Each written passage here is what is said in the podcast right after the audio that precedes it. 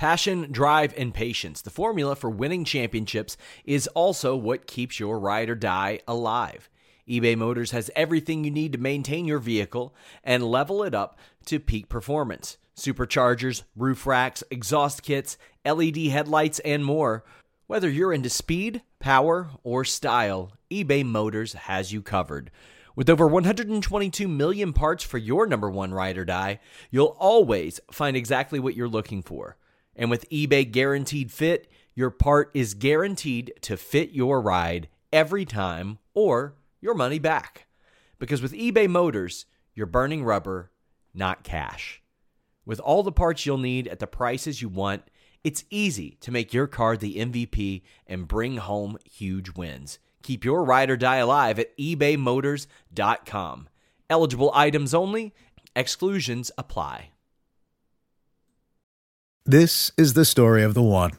As a maintenance engineer, he hears things differently. To the untrained ear, everything on his shop floor might sound fine, but he can hear gears grinding or a belt slipping.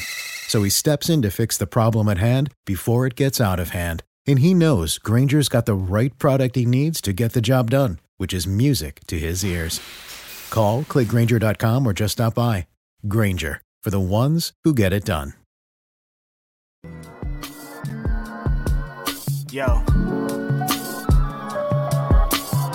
It's Grapsody with Will, Phil, and Reg trying to keep it real instead of what you usually get from these talking heads. It's Grapsody, we're here to fill the void. Three black fans, different perspective, got to fill your voice. Coming with the podcast, talking majors, indies in between. Yeah, it's all that. And we're down with Fightful, better fall back. Coming for respect, we connect like a ball bat. No need to double check, these are all facts. You're listening to us talk raps. You're listening to us talk raps. Will, Phil, and Reg.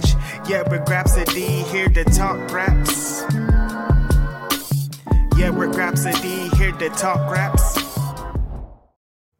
Yeah, we're Grapsody here to talk Graps. Yep. Yep. Welcome to Grapsody. I'm Will Washington. And I'm not alone here because Philip Lindsay's also here. I am also here, coming live from my house, um, powered by Rode.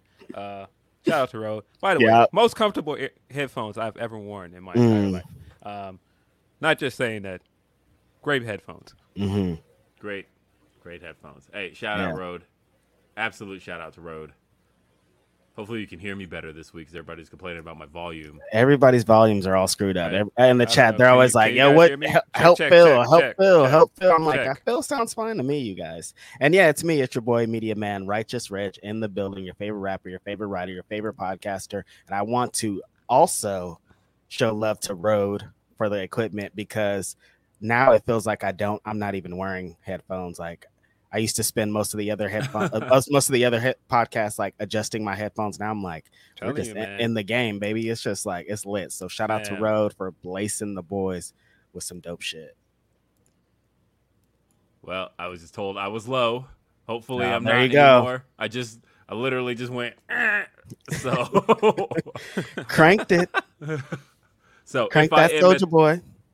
if I am at this point, I don't know what else to do. So, uh, everybody says sound is all good. I'm wearing earbuds. Yeah, um, just reading the chat. And hey, send us your super chats and your humper chats. Help support what we do here at Grapsody and Fightful. Um, YouTube.com slash Fightful is the way to get your humper chat or super chats read. Humperchats.com is the way to get your humper chats read. Um, and again, it just it helps support what we do, helps support um, getting us places because uh, when we do things like cover media scrums and, and make our way to pay per views and things like that, that shit ain't free. Um, and No. so It costs uh, money. yeah, it does. And so you, you really help support what we do and the conversations we get to have here and all of that. Um, and we just, we really appreciate it. We really appreciate you being out there and being with us on your Saturday. Y'all are amazing, man. The support, the the tweets we get throughout the week of y'all just being excited about our show. Anytime something crazy happens and everyone's like, at Grapsody, what are y'all gonna say? What's Grapsody gonna say about that? It's amazing. We love it and we just love engaging with y'all and continuing this, man. This is the the most fun we've had ever. Feels like Yeah, just it is. podcasting and waking up on a Saturday early as hell. to talk shit. And it's a very busy week because them Chicago Phils, man. I'm telling you. Those Chicago Phils, what are they up to this week? I ain't up to nothing, bro. I ain't up to nothing. Just know, hey, man, you're, you're gonna be in Chicago though, just a couple of weeks. Uh, I'm Oh, he's going to be in Chicago. Chicago tomorrow. I mean, he's you're going to be in Chicago on Monday. You're gonna be outside of Chicago uh, in a couple of weeks. I'm gonna be outside Chicago, just slightly out Chicago in a couple Mhm. of weeks, all out. Uh, so we're gonna be doing stuff that weekend. yeah. When do you get here, by the way? I get in very, very early Saturday morning. I gotta be Who's up at, like- surprised? I gotta. I mean, when I say early, it's like a 9 a.m. landing, so it's not that bad. Oh, I see. It's That's more so. I gotta get up at uh, probably like 4 a.m. to get to the airport to get out. To Nasty. What are the Like it- Saturday festivities in uh, Chicago? Saturday festivities. I know that there is a show that initially had one Karrion Kross on it that he is not booked on anymore. Mm. Uh, GCW Art of War 2 is also Oh, that yeah. night. Uh, War games.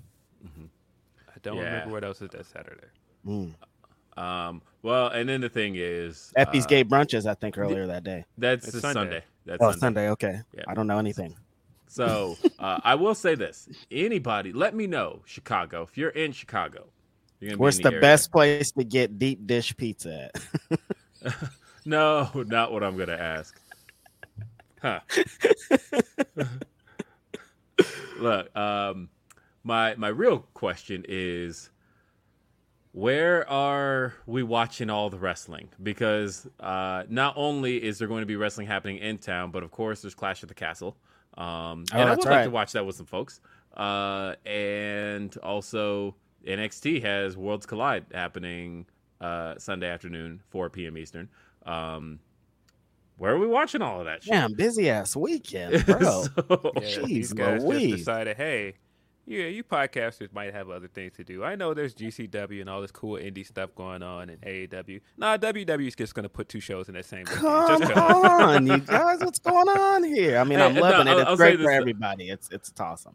I'll say this courtesy to uh, I, I appreciate the courtesy of WWE to if they're going to do Worlds Collide the same day as All Out, at least it's happening at 4 p.m. and Right. not uh, it's a it's a full four hours before, and there's no way that show goes four hours because it's it's being taped uh in Orlando, I believe. Um, not a chance it goes four hours. Right. So it's a full four hours before uh, All Out begins.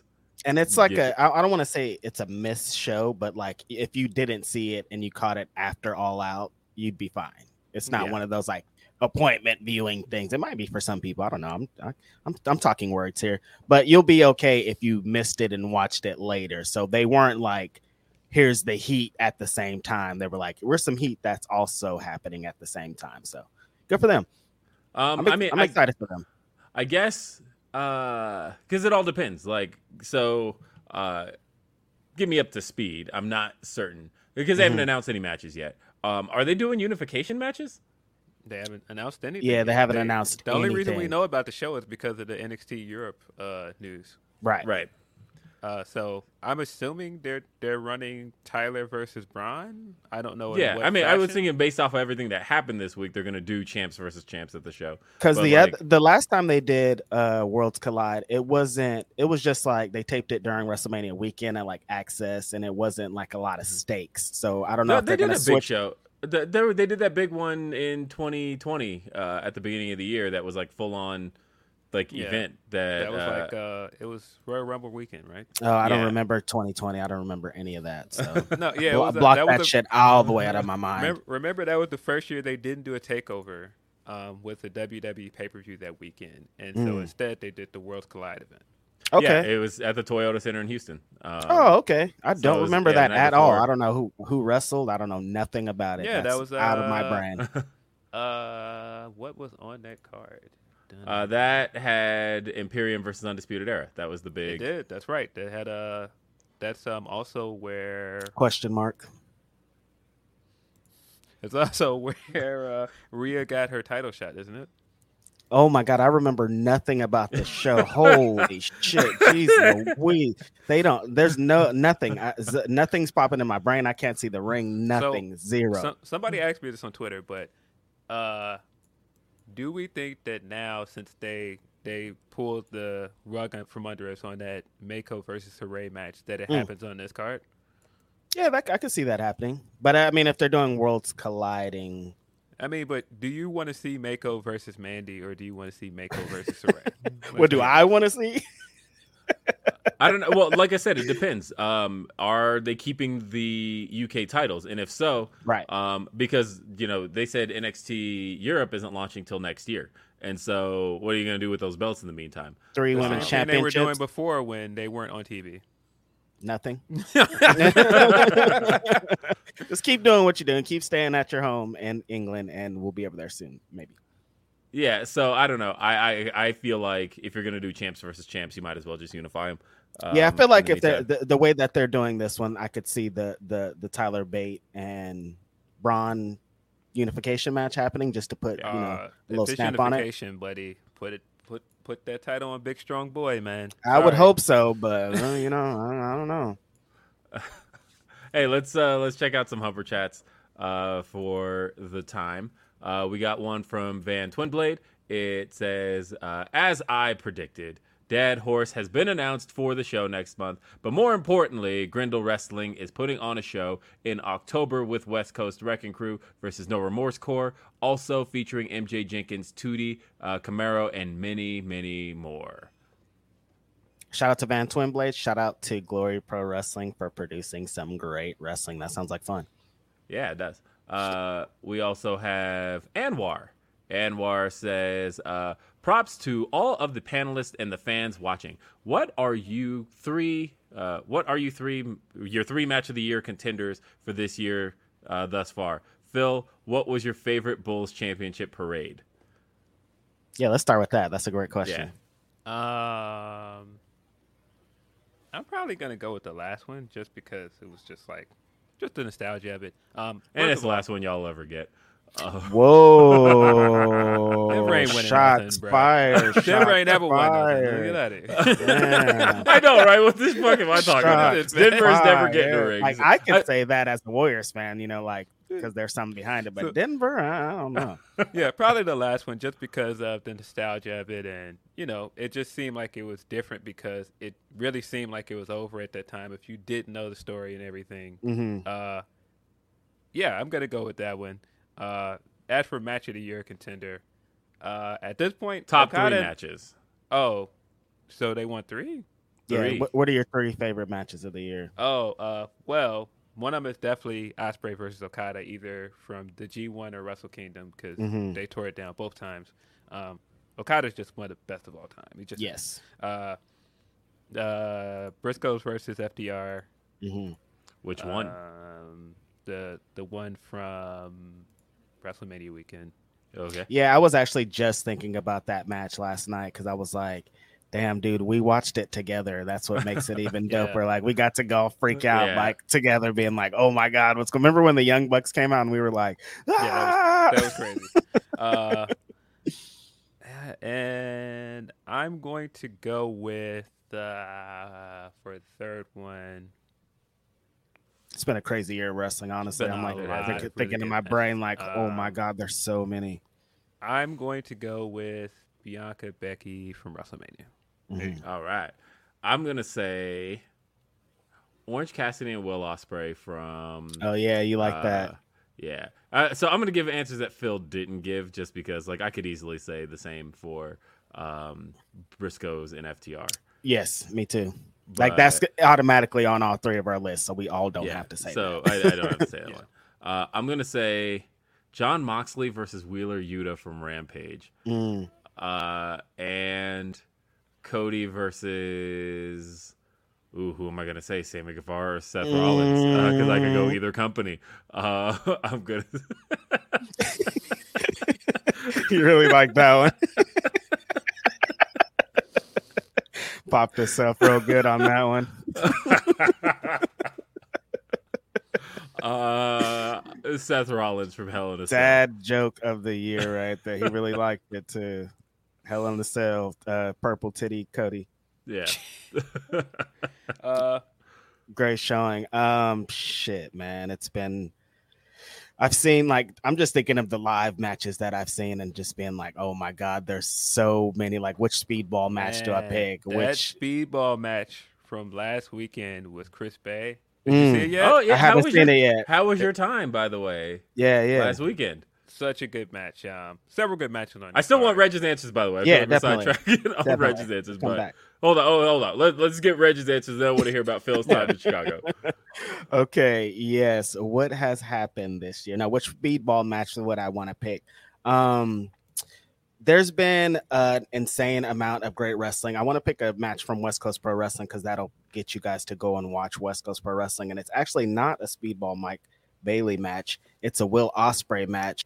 And he wrestled the guy who won the West Coast Cup last night.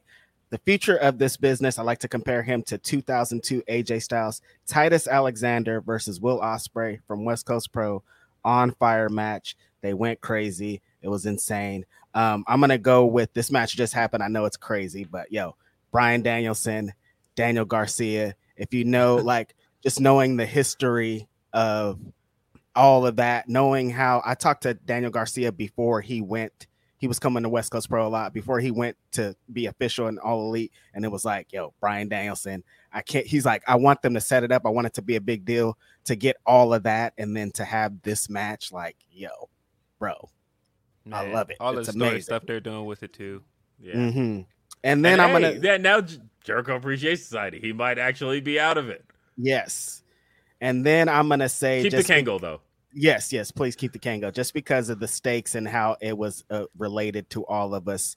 The triple threat from Double or Nothing, the tag match, Swerve In Our Glory, Yeah. Starks and Hobbs, Luchasaurus, uh, Lucha, uh, Jurassic Express, just because there were so many stakes attached to it. All of our people were involved. And then the match was insane, and we got to watch it all in the same arena. Just, I loved it, man. What a great, there, there's so many more matches I could name, but those were personally great to me. I liked it. All right, those are our answers so far. But Mhm. we're gonna do this formally. End of the year. Yeah. Look, uh, I have been doing end of the year shit for the last 17 years, and trust me, being on Grapsody now, that's not going away. There's gonna be. Uh, Yeah, I'm a big. We we're might have had end of the year stuff thing happening, but you know something just happened to happen on New Year's Day that you know Yeah. changed that up. But you know, Set our world on fire, and uh, it's been on fire ever since. So yeah, Phil, tell us about uh, Impact Wrestling in Chicago. There was a lot of great matches that they taped out there. in in Cicero, you know, not, Mhm. you know, I mean, you know, the area. Sorry about that. area area. uh, No, it Man, they- they- every you could call everything Chicago, man. Like, oh, I mean, you, got. cannot, buddy. I mean, Oh, you got cannot. WWE. You got WWE talking about Rosemont every pay per view. It's like, hey, we're here right in the heart of Chicago. Uh, No, we got a pay per view coming up in Mm-mm. Hoffman Estates. Not in the heart of Chicago. Not at all. No, Uh, yeah, but no, I I essentially went to the tapings after the pay per view Mhm. the day before, and so I saw the stuff that's gonna happen on the impacts coming up for the next few weeks. Mhm. Uh, but I got to see some really good matches because of that. Uh, like I said, the the Speedball and Chris Bey match was really really good. Yep. Uh, the the five way match for the number one contenders was really really good. Come on, man, Rich Rich Swann and Bandito just completely tearing it up. And I don't know if if you're from here, you know how big of a Latino presence there is on the West Side where this show took place. Bandito was super over in this place. Mhm. I'm not from there, by the way, and that's why I attempted to eat Taco Bell. Yep. That's why. Shame on you. Yeah, no. So tell me a little bit about. I've never been to one of these uh Impact uh tapings. Did it? How oh, how long was it? And did, did is there? Does it feel like that's a good idea to still be doing the tape it one and you know shoot four episode thing? Does that work? Is that were you guys dead by the end of it? Like I'm trying to get a little feel about how Well- the crowd was and things worked. I- I I guess it depends on what do you have planned for those tapings because Right. I, it feels like we kind of got lucky in the sense that we got a lot of good matches in this taping. Like I Mhm. said, we got the we got the X Division title match, we got a Knockouts tag team match, um, we got a bunch of matches that went off really well in front of that crowd. And Okay. I feel like that crowd was hot for most of the night. Uh, it and it, because it was a smaller arena and a more intimate setting, because that's how Impact does it. Yeah. Uh, it worked out. Now, if it was like a bigger show and you're trying to tape all this stuff at the same time, it may not have worked out as well. Mm-hmm. Um, but I thought it was a good time. It was a, uh, you can definitely tell it was tapings because they had the usual. All right, well, we're gonna be back live on TV in three, but we're not actually live on TV. Like, we need you to make the noise to make it look like we're live on TV. Right. okay. So it seems like they got a nice little system going. Good for them. It's a, it's almost like uh, when I went to the tapings for 106 & Park. There's the tapings for 106 & Park. Whoa, whoa, whoa, whoa! You like, years mentioned ago. that Yes, taping I- for what? Whoa, whoa, whoa! Hold on a Back up, minute. back We up, talked- Back we- up. Phil, We've we talked talked about about, this, dude. We just talked about this. Will said he would go home and watch the show, and we all loved it. And you just, you were just like nothing. No, because because it's Chicago and it's the greatest city in the world. Um, they, they filmed a few episodes of 106 & Park here, and so I went. Uh, and it was kind of the same thing. It wasn't live, so it was like make noise. at Whoa, certain wait, who were the hosts at the time? Like, was this Mhm. like It was still AJ, and AJ Free? and Or was AJ and Free? Oh my Okay. god, the originator's none greater too. Wow. What happened? Who was the who, what was the Although music? I What liked Terrence and Rocsi, although it's clear they didn't like each other by the end. Yeah, now they had beef. They're beefing. yeah. Uh, but yeah, hold on. I need to know about going to see AJ and Free 106 & Park in person. Mhm. It was great. Um, I, I feel like it was like I said, it's, the same thing. It's different than when you watch it on TV. It's like, all right, we need we need you to get up and and, and make noise at three, two, one, and you know all of the cues and stuff. Uh, it it isn't the same because you can't see the video, so you don't exactly know what you're reacting to. You're just reacting to the host and stuff being on stage. I see. That totally makes sense. It does make a lot of sense. Wow, that's amazing. Have you went back and tried to find those episodes? I haven't. Mm. Um, I haven't. Now I need to look up now 106 & Park in Chicago. No, they were like there was like a week where they were in Chicago. wow, that's. I want to see if I can find like Chicago Phil as they pan across the audience. Yeah. I, I'm sure I don't look the same at all. So um, it's probably going to be pretty hard to do that. We'll find you. I- if and, I uh, can seeing remember- those black people at the 106 in If Park. I show. All right, uh, so If I can 106 remember in Park. correctly, I was wearing an Iverson jersey. Okay. I definitely had braids at the time. Yeah, You want some Will Washington memory right here. Remembering what jersey you had on. Oh yeah, I definitely had Iverson jersey. Uh, Mm. I, I I have all the questions in the world because I'm thinking about 106 & Park in Chicago with Mhm. AJ and Free hosting. So and they would have done a whole week. Did R. Kelly show up? Oh, I don't remember. I'm sure he did. There's no way they went I- to Chicago and remember didn't talk to were. Kills. Yeah, I know there were guests. I just don't remember who they were. Mm. Uh-huh. Was that were th- were they not memorable as as you could see, or was it just like a long time ago? You don't I have- feel like you can't do a week back in in Chicago school, and not bro. Have like. remember. yeah, I was right. gonna say at that time period though, you had to have like. I don't know if Kanye would have blown up enough at the time, um, but Common would have been huge at the time. hmm Like there, there's there were Chicago acts you could have brought in, but I feel like R. Kelly would have been the biggest you could have brought in back then. Right. Ooh. Yeah. Twista. Hmm. Yeah. Uh, Yeah, hmm. I I am drawing a complete blank on who the guests were. Well, Jake Salazar says today marks one year since I loved wrestling again. Thank you, Phil. Thank you, CM Punk, just to be uh, a heel. Punk sold out the United Center, not the Elite. Um, But he did. and That's facts. yeah, I mean, on paper, who sold out the United Center? Ain't nobody announced on that show. on, on paper, my guy. Who did they, who did they book that venue for? Come on now. I mean, They did not book I, that I didn't see venue for the nothing on the ticket that said CM Punk was coming. I Could have been a see swerve. Could have been a swerve. Yeah, Right. MJF could have come out. Louis Dangoor, if you don't get the hell out of here, man. Why you got to put Louis on blast like that? no, Louis, Louis, Louis, cool, man. But Louis gone crazy. Louis was one of those people that week that's like, I don't know, guys. I don't know if he's coming. He might Mm-hmm. be com- He might not be coming. We don't know any of that. yes, yes, we do, Louis. Stop it. Oh, Nah, I'm No, kidding. no shade obviously, Louis, man. That's my obviously. CM Punk sold out the United Center. We know that. No but like I said, on paper, you don't ever have to admit CM Punk sold out nothing because Man, they didn't y'all don't advertise. They didn't advertise nothing. They didn't say. Be like, they came off on some hubba hubbalo. That nigga, they didn't know that you was gonna show up. Man, Uh, we sold that out. man. As a matter of fact, if I remember correctly, and I do, uh, the CM Punk rumor came from uh, where was that? Oh yeah, FightfulSelect.com. So Mhm. really, Five dollars. Fightful Select sold out the United Center. Look, give Sean Ross Sapp that contract. He's the one that deserved it. Hey man, uh, he also uh, breaking a lot of punk news. I see. I know, yeah, he did. yeah, right in the midst. Uh, let's see. So we got. Uh, let's read some others. Uh, as my feed keeps wanting to update. Jake also says, "Come at CM Punk accordingly next time, Hangman, and you won't be left looking foolish." CM Punk so petty. I love it. He's cashing in that gift receipt. I think the thing is, is uh, uh, Hangman did come at him accordingly, and that's why he's pissed. Um, oh, you thought you could dish it out, bro? I'll bring it too. I'll piss your punk ass off right now. Uh, and Eloquent says, "What it do? Salute to the whole Grapsody fam. Reg, that Black Dot record, crazy as hell. Oh my god, you Did you finally get to listen to it? I listened to it, and yo, I stop it, Black Dot. I'm tired of it. Give it up. Retire from this because you can't keep getting better. This is amazing record. it's Black Dot is record. rapping like he's uh, he's a brand new in the rap game.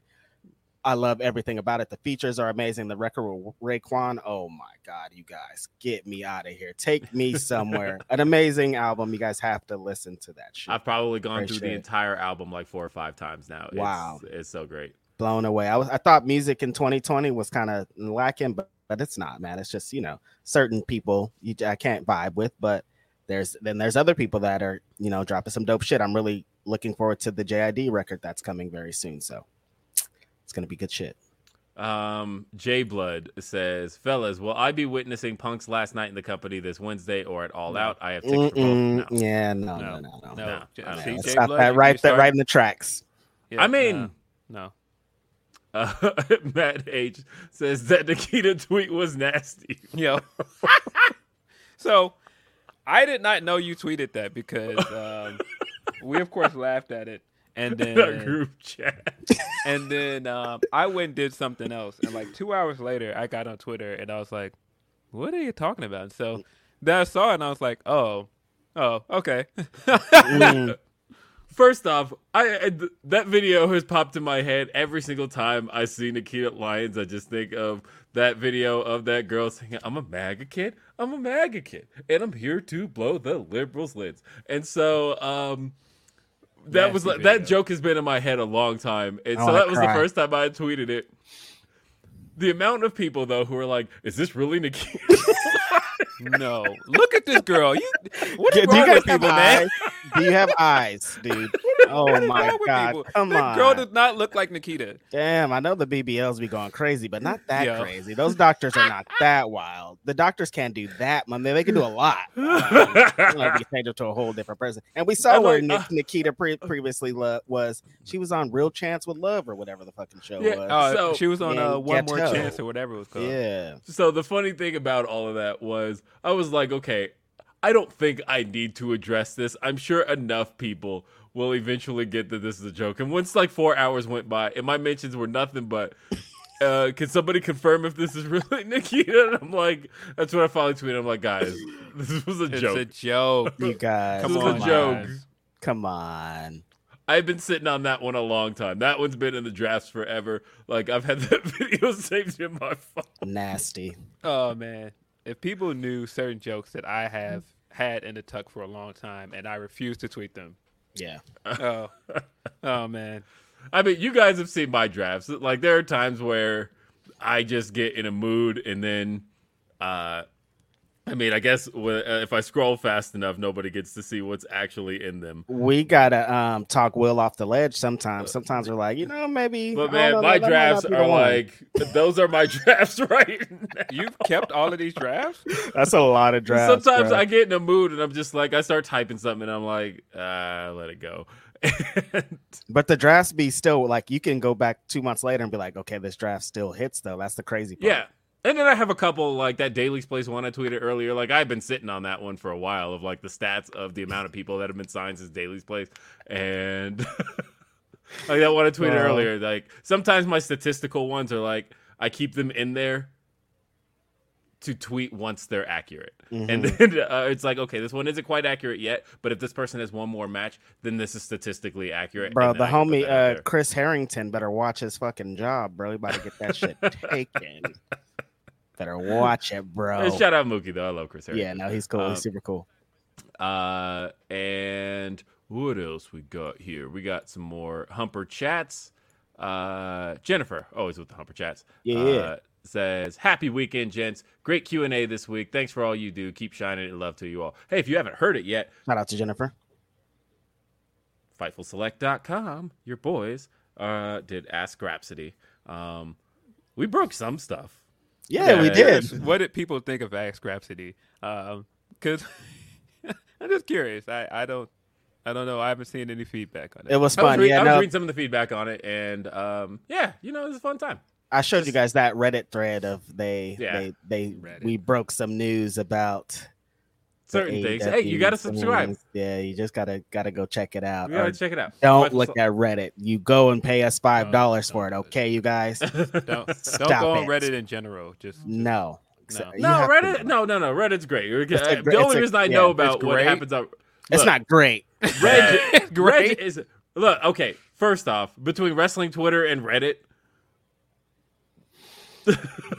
I mean, you're you're you're you're picking between jumping in a, a vat of acid and jumping in a pool of piranhas. Like, See, I like statistics too. I like to see what wrestling fans on on different spectrums are saying and how they're feeling because they don't feel the same on Reddit as they feel on Twitter. So I like to see mm-hmm. both cross, you know, I cross agree. examine and see what's going on. S some people like some over there, just like I thought this segment was dumb, and then over there they're like, that was the best segment I've ever seen. So like, it's just interesting to see what everybody thinks. and then wrestling Facebook is a completely different universe. oh yeah, I don't go Um, over there. that's It's- that is just yeah, Yeah. That, Mm-mm, I- I don't be over there. I, I, switched that up. I actually think that Facebook is probably the worst.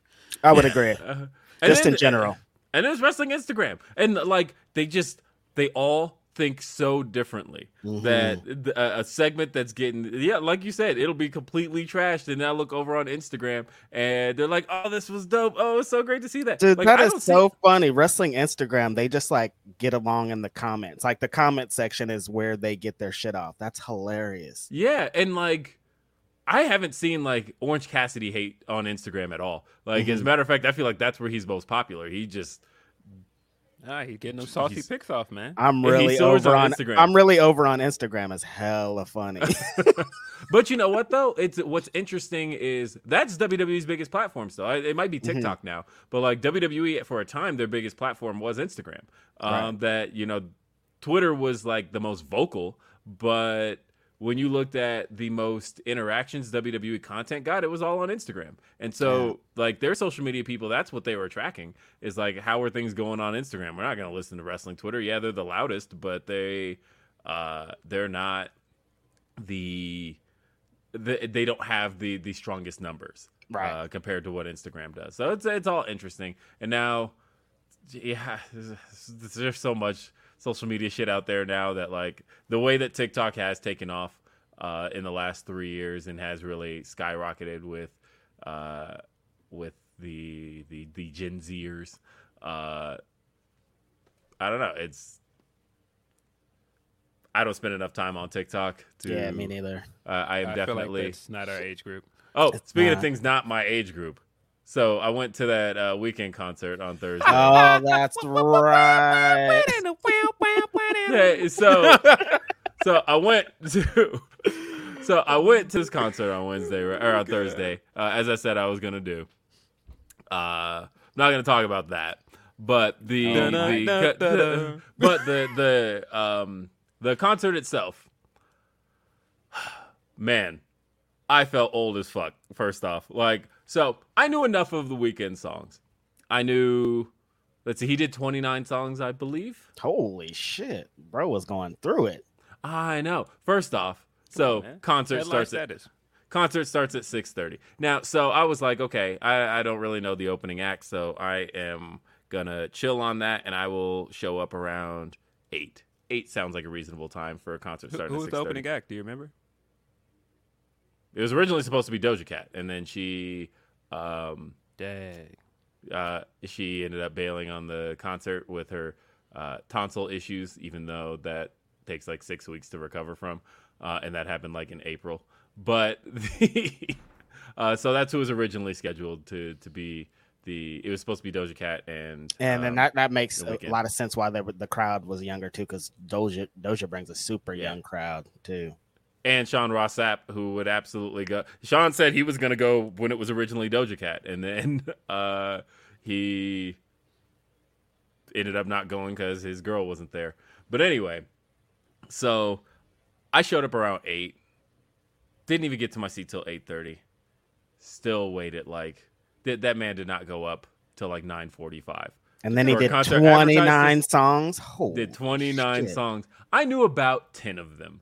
Uh, which This is blowing my mind. I go to rap concerts and they do like tw- at 12, they're like, all right, nice knowing you guys. 29 is crazy. did 29 songs. I didn't know how much of the Weeknd's catalog I didn't know.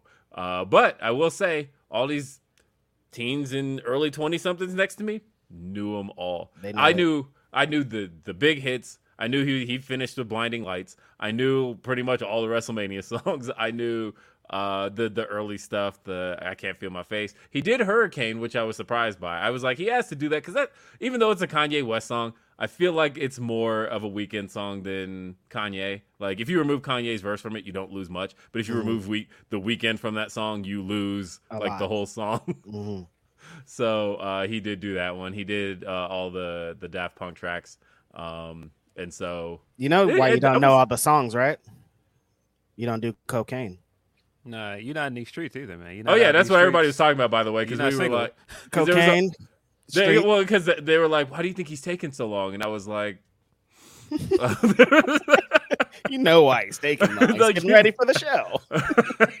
Getting his Seth Rollins uh, 2011 gear on and shit. Yo, Was he rocking that?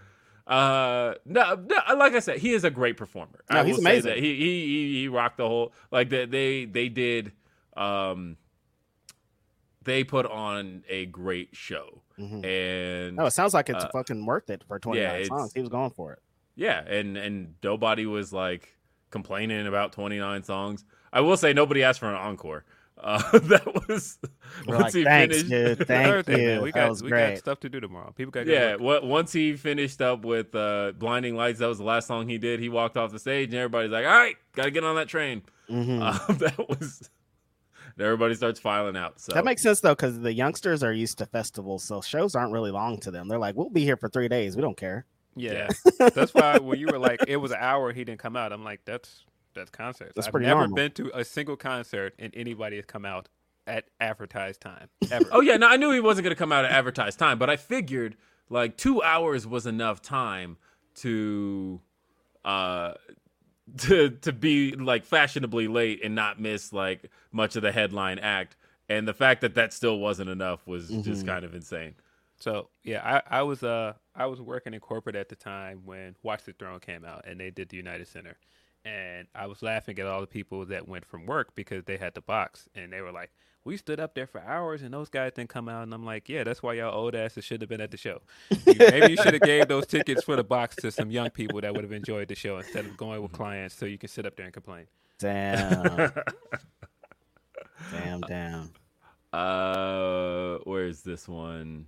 Okay, we got D'Lo. D'Lo says, uh, "Squad in the building, peace and love. Listening to y'all while I get this workout. Hoping I see y'all in Chicago in a few weeks. I will be there, and I will be around. Um, matter of fact, I think." Next Sunday there should be some so not tomorrow but uh, in eight days there should be some cool announcements about um, things I'll be doing where you can come say hi. So uh, that'll be fun. The uh, and again, stay tuned to socials for all of that. That's Mhm. that's the easiest way. Look, you can follow my social media. I am William RBR. and- Right up there. yeah. Uh, so there'll be some cool stuff there. What else we got? There's okay. Let's talk about the CM Punk stuff. You Yeah. guys want? Uh, no, no, no, no, no, no, no. let's let's Steve Austin this one. You want to talk about CM Punk? Um, which now all of a sudden, now all of a sudden is a quote that we we used to run with and run into the ground so much because that was uh, the the Steve Austin go to on the Steve Austin podcast when he interviewed Vince McMahon back in 2014 and. Mhm. So you want to talk about CM Punk? uh, and, and now we've come full circle. We got to talk about CM Punk. Uh, and so there's a lot here uh, that. To say the least. So I saw somebody in the chat say, "Convince me it's not a work." Easy. It ain't a work. Uh, I, I, I, I will convince. Ready? Nobody who would be working put this story out, nor has anybody who would be working even spoken on this. You've not mm. heard about this from AEW. You've not heard mm. about this from CM Punk. You have not heard about this from Hangman Adam Page. And there's still been no comment from AEW on this matter as far as in an official capacity.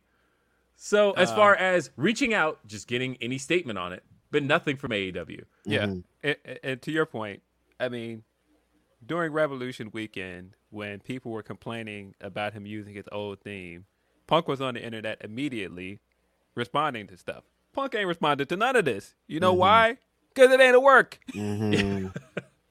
Like, those are gonna just I- I had convince to- people think those are just gonna convince people that it is a work because Mm-hmm. that's how people work. Like, well, they're not talking about it. That's how this works. But yo, it's so Yeah. deep. It's way deeper than what you know. And then when, like I was talking about earlier with Phil, people are on this. We don't believe wrestling journalists. So like any stories that comes out, they're like, well, we don't believe it anyway. So it's like, well, what are you ever gonna believe if you don't Right. believe anything?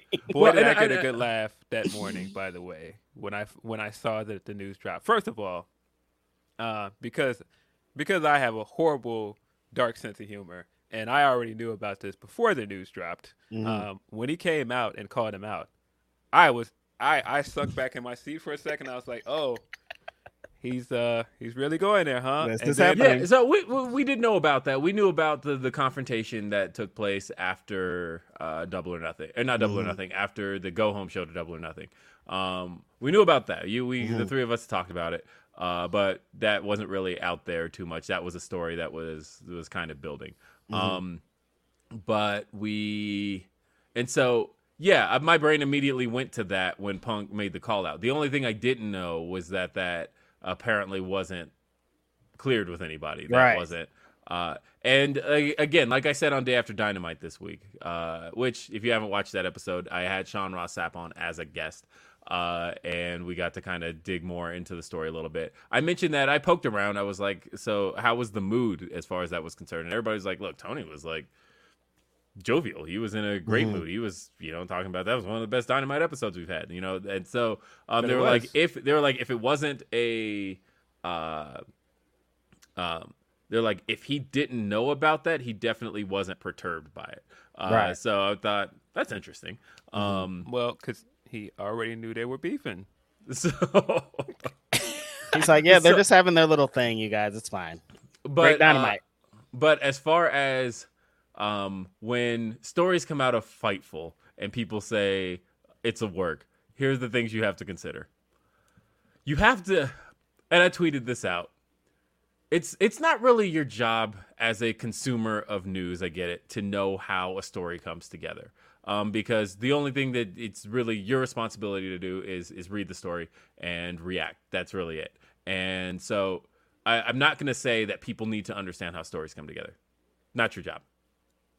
However, I do want you to know that stories do not come together via here's a statement, story published. That's not exactly how it works. It's not just a case of um, we were told this, and so we published it on Fightful Select. Here's uh, please pay us five dollars. That's not how that works. Um, it's usually a case of uh, a reporter, usually Sean Ross Sapp, will talk to multiple people and start piecing things together as he's talked to this person, talk to this person, talk to this person, talk to this person.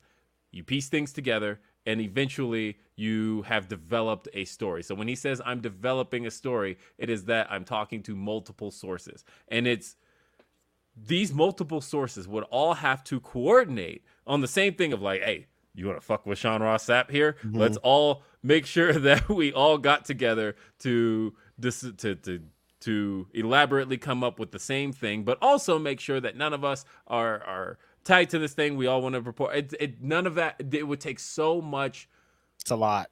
of A lot of moving pieces. yeah, uh, so many moving pieces would all have to coordinate in a way that they simply could not for the stories to be as simple as it's a work the way people think that they are. It's mm-hmm. never that simple. And the thing mm-hmm. is, if it is as simple as um, somebody gave a statement and story published, the story will say that. It will simply Yeah. say AEW officials told us blah blah blah blah blah. We've mm-hmm. seen that. That's how that's gone in the past. But if it is a story that's developed, usually it's in the case of piecing together multiple stories to develop a story. Now, granted, that like I said, it's not really um, a reader's job to know that, but just assume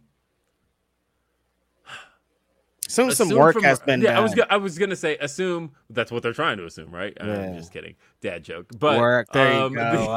oh God. but the assume that if something if, if a if a company has a good track record in terms of publishing stories assume that they're doing their due diligence to get things out there now if not if if they have kind of a shady track record that's a little bit different because there are places that um, have admittedly uh, paid for stories. They've paid for for things along those lines, and you can't necessarily trust what you're paying for because at that point, um, You're you're bullshitting yourself. Well, it's not just bullshitting yourself. Uh, and and Sean, Sean likes to say this all the time um, that if you're paying for news stories, uh, at some point, the people you're paying will they're suddenly now incentivized to create stories. And Right. so at that stage, they're going to start producing stuff that's false simply so you'll pay them. And not maybe false, but they'll start just trying to produce stories in general. And that's Different gonna work either. stories. Yeah. Yeah. And so you never want that kind of stuff to be incentivized. Exactly. Uh, either way, there's so much that goes into the development of a story. Yeah, and especially when all when all different outlets are reporting something, if PW Insider's reporting it, then Re- Wrestling Observer is reporting it, then Fightful's reporting it, and the, all these outlets, all these outlets have different sources too. So you're getting 10, 15, 20 different accounts And from you would ha- different places. You know what I mean? and, and there would have to be a coordinated effort. And you Mhm. mean to tell me that in that coordinated effort, nobody leaked? Because the, Right. the amount of things that leak already, nobody leaked that this was a coordinated effort. That's Mm-hmm. the part that um where I say when somebody says convince me it's not a work. Hopefully I just did. And everybody wants to be first because if a wrestler if a wrestler could be first, being like, "Yeah, it's fake," they're gonna say it. you know Yeah, what I mean? Yeah, and, and, and to Reg's point, because this is all coming from different sources, I'm pretty sure that the same person that uh, Sean may have confirmed with isn't the same person that Meltzer talked Right, to. And- exactly. And, I'm assuming the person that I knew that talked to, I talked to about it before any of this, doesn't talk to either of those guys. So Exactly. That would be like three different people saying the same thing. Mm-hmm. No, it's Yeah. not a work. Uh, yeah, the other thing I saw people doing was going, "Oh well, nothing from AEW ever leaks," which is just not true. Um, and so, um, I, I maybe you could have said that like three years ago, but the last year, I'm like, I don't the understand story we're how- talking about had to do with the leak. They leaked that CM Punk Ex- was exactly. coming. So, so people saying nothing ever leaked. So the fact that this leaks is a pretty big coincidence because what are the odds of um, Meltzer making that report that morning and Sean having the report ready? No, that's Sean doing his job because the Mm-hmm. second that Meltzer thing came out, it was like, all right, well, I've already known this and this. Let Yep. me corroborate this and put together a report. That's how you're supposed to do your That's job. how it works. That's how reporting works. Yeah. Um, and so yeah, I I thought it would. First, I didn't think the news would drop immediately the next day, but again, watching this promo, I sat back in my seat and I cackled because I was like, "What are you doing, Phil? What are you doing?" now, oh, for it. the- now that said, and we talked about this on Day After Dynamite.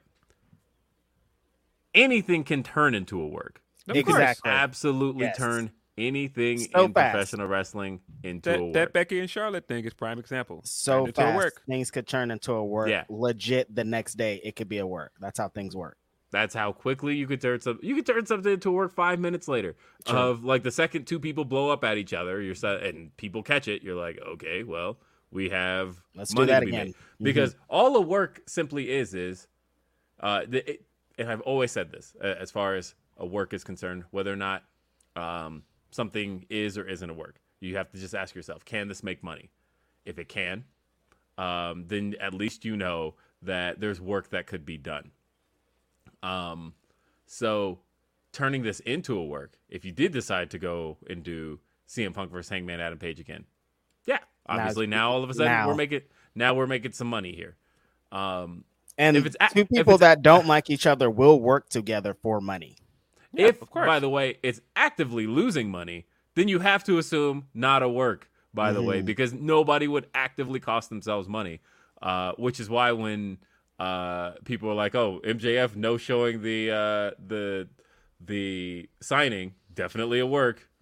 No. You know that cost them ten thousand dollars that were that were prepaid. hmm Yeah, nobody Yeah. wants to lose ten thousand dollars to work the fans. No, they want to Yeah, get, like, get money while working. The I fans. know, like, oh, we works. got over, we got over on some people on Twitter, but it costs us money to do it. No That's way. never That's- gonna no, happen. no. That's the Abso- worst absolutely advertisement not. ever. So Yeah. the, the other part, I don't want to stay on people's reaction to it, 'cause- but Right. the reaction to it was just so funny to me because I derive humor for so many different things.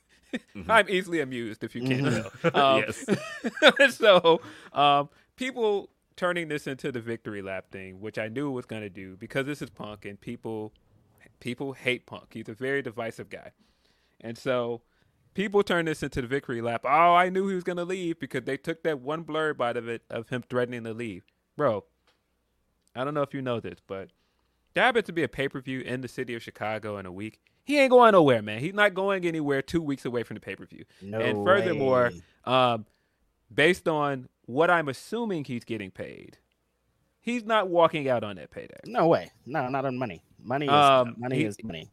Yeah, it, it's not happening. So, and I mean, again, people can get their jokes off. Everything is fair game to get their jokes off. Some of the jokes, of course, are not funny. Hey, stop, stop, tra- stop, uh, bringing that Triple H uh, promo back out. It's still trash. He still was told in the company line. He was wrong then. He's still wrong today. Knock it Like- off. Um, just wanted to get Some that of these out people there. like the. WWE. Ah, shut up. Yeah, just want to get that point out as, as a as a Chicago Phil that also likes to point things out and be apologized to when I'm right. Um, That's hilarious. um, yeah, no, no, no. That that that promo is still trash. Uh, but the other part of this that I think is also so funny is people going, "Well, why would he pick Hangman of all people, man?" And you know, Hangman doesn't do anything to anybody. Hangman's nice, and you know, this just shows how difficult Punk is. Those two things may be true, but I just would like to present some more evidence to the court. You don't know these people. you don't know either of these guys. Some more evidence. Phil's going crazy, man. Oh All Chicago God. Phils this week are going nuts. I went back and watched the uh I watched a little bit of Dance or Dynamite and you're talking about um we were both in the arena for the original the, the promo before Double or Nothing, Will and I. And uh I don't particularly remember the promo super because when you're in the arena, it feels different. Like like there's a lot going on. Like you're trying to you're trying to, you know, do all these things, you know, wh- when it goes into a wrestling wrestling show. So I went back and watched the promo, and in context, like knowing everything surrounding it, it is pretty spicy. I thought myself, like the way that Hangman was like coming at him, and Punk is because Punk from the jump, like soon as uh Hangman starts talking, Punk's like, "Why are you so personal, dude? Like you need to relax." He, like he uh, from the jump.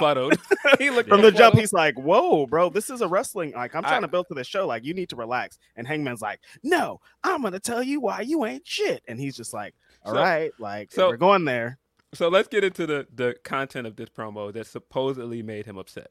Mhm. Um, I don't know if that's specifically the promo. Do you? Will is that? I mean, I I know that the uh what took place um between multiple people uh involved. God, I'm like trying to pick my words right. What took place between multiple people uh, afterward, I believe, was after that promo. Right. Um, and so But it The- felt the- like I there guess were there were things building up before that, and then the promo hit, and then it was like, right. So, all right. so my takeaway from why he was upset at that promo, because I think people are like, "Oh, well, that was tame. He didn't say anything that bad about him." I don't think it's the content of the promo. Mhm. Um, I think it's the fact that he felt blindsided by it, that he Right. didn't know he was going to come out and say any of those things, and he was just like, "Yo, what is your deal?" It was And like so- the uh, Bret Hart and Shawn Michaels thing. Like, Yeah, so the, I- moment I- of like, oh damn, you're saying that, you're going there. I didn't know we were doing that. I, I. I take it, and I could be wrong. My takeaway from what I've heard about it is that he felt very much like, why would you come out and say those things? And I didn't know you were going to say that. Right. And that's possibly fair. But then again, the- of course, it's Phil and the way he handles it because he's a, I don't know. When, when is he born? When, when is his birthday, by the way? It's, it's my October 26th. We share the same birthday. He's a Scorpio. so he doesn't have petty cancer energy like me. Um, um, but no, this is perfectly in in line with everything we know about Punk. This is how he operates, and so I wasn't surprised about it. Uh, people that are like, "Oh, well, Punk would never." Of course he would. That's that's who he is. That's that's what we know about him. I I I said on uh, Ask Grapsody, um, the homie uh, Trevor Dame, which is hilarious account by the way. He was saying he said it perfectly. He was like, Punk is the guy that will be in a good situation where everything is working out for him, and he should be happy about something, but he'll still be upset about something from two months ago that don't matter no more because that's who he is. hmm He's Hey, old school. let's uh, so let's get to some super chats because uh, as advertised, we have a guest coming. uh, Yeah. who is sitting backstage in the building, but. Let's Get to a couple of super chats. Uh, Caden says, "On my way or on my drive to Florida right now, he's actually going to the tapings for Dark. Uh, oh, sweet. and he says, um, "Punk and the wrong IMO." Um, and not just going. I know, Caden, you're not actually just going to the the tapings in Florida. You also are going to college, but uh, leaving early for it. So he uh, might be. I don't know. Nobody really knows who's in the wrong at this point. What, what It- what's it's the wrong? they both could be in the wrong. Yeah, I yeah. mean, I think the the wrongest thing that I've heard from pretty much anybody on the roster is that uh, just don't do that shit without people knowing. That's the That's main it. thing. Yeah. yeah, don't work the Um, boys. It's classic. Yeah, uh, my buddy and I ran this down. Punk wins via low blow. Punk mock street fight. MJF returns. MJF Punk FTR aligned in an anti AEW group. I'll say this. That's a lot. Um, so all the rumors started circulating yesterday about um, an MJF return being imminent, and all I'll say is this: uh, a match was just announced for All Out that does happen to include a Joker.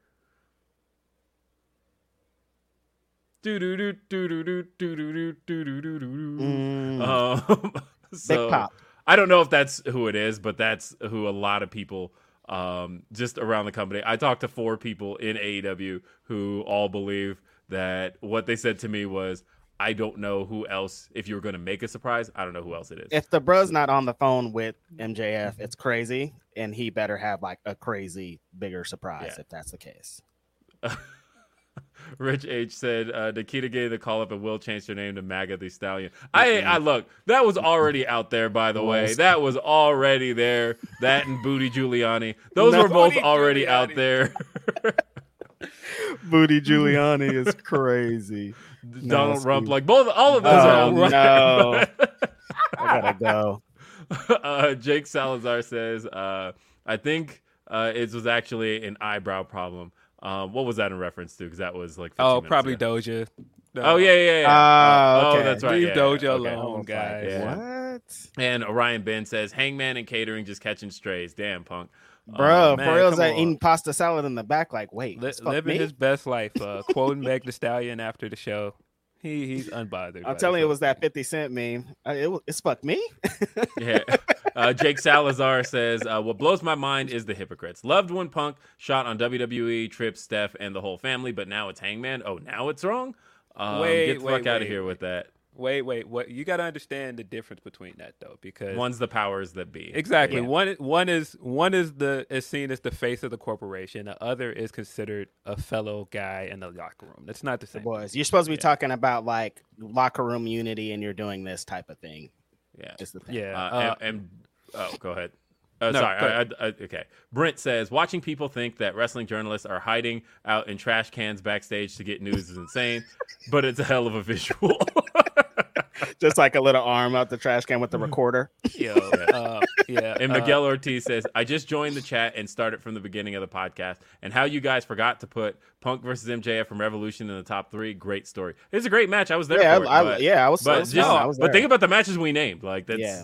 Yeah, no, Uh, I, I didn't forget about it. I actually thought about it because I still think Punk doing that entrance at that pay per view is one of the top moments of the year. that was great. Yes. I mean, you know what came off of that? You know, my Yeah, my, I mean, my bread and butter, my claim to fame. I tell people randomly in conversation when I made CM Punk cry off of that. yeah, Yeah. num- come on, man. This this is also we're officially a year into his time at AEW, and I did see a lot of people going, "Was it worth him to bring it in?" Yes. What are we talking about? Yeah, How is one that million percent. Yeah, come on. What are you talking about? yes. But we've got a guest. Yes, and we're going to very talk to our guest right now. I'm very Mhm. excited to talk to this man. He is going to be performing this coming week. He's a performer that you have likely become very familiar with, even Mm-hmm. if you just recently got a chance to watch him perform on AEW Dark. Um, and Or a stripper as a stripper on Raw. I mean, it could be a, a number of things. We, we, yeah. Uh, that's right. And we can see him gearing up backstage. Ladies and gentlemen, he is the front man. And we gotta switch that up. That's my, that's my Johnson. Black Goldberg. You know what yeah, I mean? Coming in, he's fucking me up. I'm breathing the smoke, you know? I just headbang the yo, wall. I'm ready to go. Hey, it's the Black Wrestlers Matter champion, the champion of all the black people in the building. Josh, What's Jossie, going on, color? my man, thank you so much for being here today. I know Phil's excited already because you were trained by somebody that he talks about on every single episode of Grapsody that we've ever had. He's a very big fan of one of your trainers, Seth Rollins, trained at that Black and Brave Academy. Tell us a little bit about training with Seth Rollins because a lot of people probably don't know that's where you got your little start. Yeah, man. Most most of the time when people ask me where I was uh, uh, trained by, I tell them I got trained by a black architect named Tyler. it's Yeah. pretty much it, man. It's pretty Yeah. much it. It's it's Mhm. it's. Uh, pardon me. I'm gonna try to center this a little bit. You know, I got the one and only front man uh uh set here. How many how Oh. many guests that y'all talk to have their own set already queued up? Not that many, bro. no, that's Just that's you it. and Baron Black. Just me and Baron Black. Baron Black got that. He got that that terminus money for his set. He a little stingy over there. His I know. Give it up, Baron. but no, no, the uh, training at, at the Black and the Brave man. Listen, when I, I, I growing up, I always knew I wanted to be a wrestler. Mm-hmm. So I was all naturally always looking for a way in. Like I'd be googling as young as like 13 years old, somebody uh, around here to train. There, there was a guy, Raslin Rick. I remember he had this really crappy purple uh, uh, website that he probably paid somebody to make for him. But uh, I, I went from looking at Raslin Rick to looking at uh, Booker T's place to looking at Mm. uh, uh, Lance Storm, and then I was working at Fuddruckers, man, as a bartender, Oh, and a group of guys came in, and uh, it was so serendipitous because the night prior, uh, uh, Sheamus, Jinder Mahal, and uh, Drew McIntyre all came in. Also, I served them beer. They didn't tip anything, but you know, Wow. we'll talk about that down the road, fella. no, that's got to be the catalyst for a feud down the road. You gotta. Hey, hey, listen, John, don't forget. John, don't Mhm. forget. Yeah. But in I, I, I, the the next night after those guys came in, there was a group of guys that were movers, and there were some regulars by then. And one of the guys was this big old blonde haired dude. He looked like he was being cast in the next Hulk Hogan movie. Mhm. Like that's what he looked like. I can't remember his name, but uh, forgive me if you're watching. Um, but he had told me he was going to be training down at the Black and Brave, and which was funny because as a kid, guys, I didn't know too much about indie wrestling. I knew Mhm. I knew Eric Cannon because he was local. I knew Hi, hi. Uh, uh, AJ Styles, CM Punk. I knew the names, and then me and my brother thought Black and Brave, the tag team, was funny for two white guys, Mhm. two skinny white guys. I thought it was hilarious. That was it. That was it. Um, Mhm. But then he told me he was going down there to train, and I was like, "Well, shoot, man, if this ain't a sign, I don't know what is." And the, the following uh, year, the following January, it went January to January 2016, went down there, trained for 13 weeks, and let me tell you, dude, greatest decision I ever made in my life. I remember vividly. There was a day uh, about two, three weeks in, and first of all, the first two nights from in ring training, gentlemen.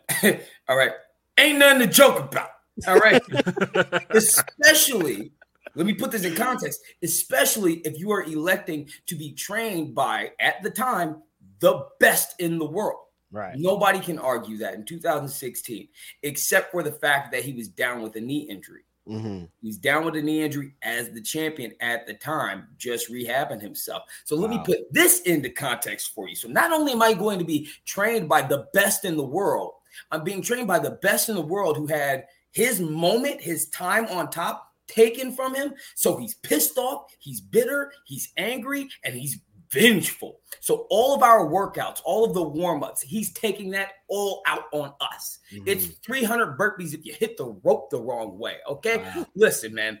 But in this world that we are living in of uber sensitive, and I don't want to sound too macho, uh, but it- I react well to that beating that he he would uh, uh, you know enli- instill on us, like Mhm. that that tough training stuff. I, I'm an amateur wrestler, dude. So Right. like th- it- that I was a terrible football player, but I was on the team. But that that level of communication and coaching and training and and uh, uh, the level of expectation, I mess with that so heavy, dude, so heavy.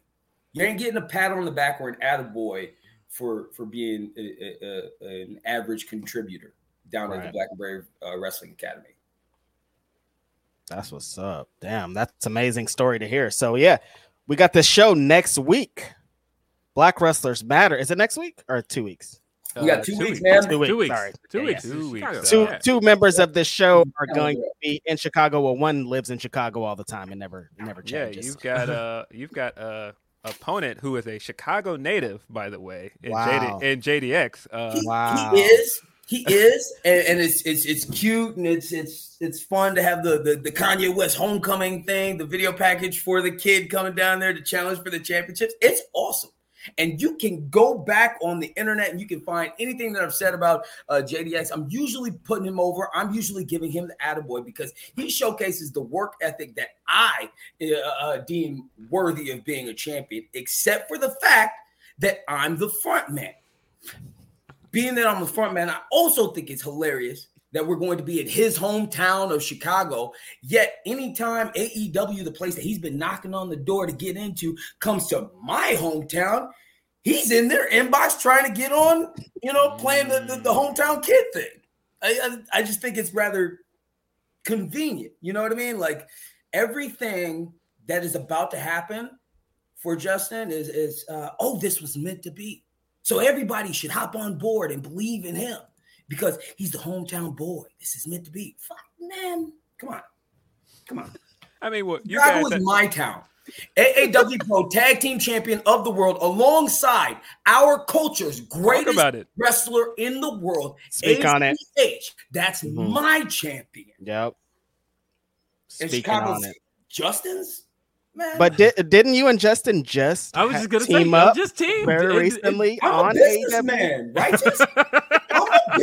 Businessman. Hey, hey, they came up to me in catering and said, Hey, I know you don't mess with JD job, but is it okay with you if you go out in front of your public, take my guy's private party and tuck them under your wing, sit them under that learning tree, and, and Mhm. take add Justin to that lot?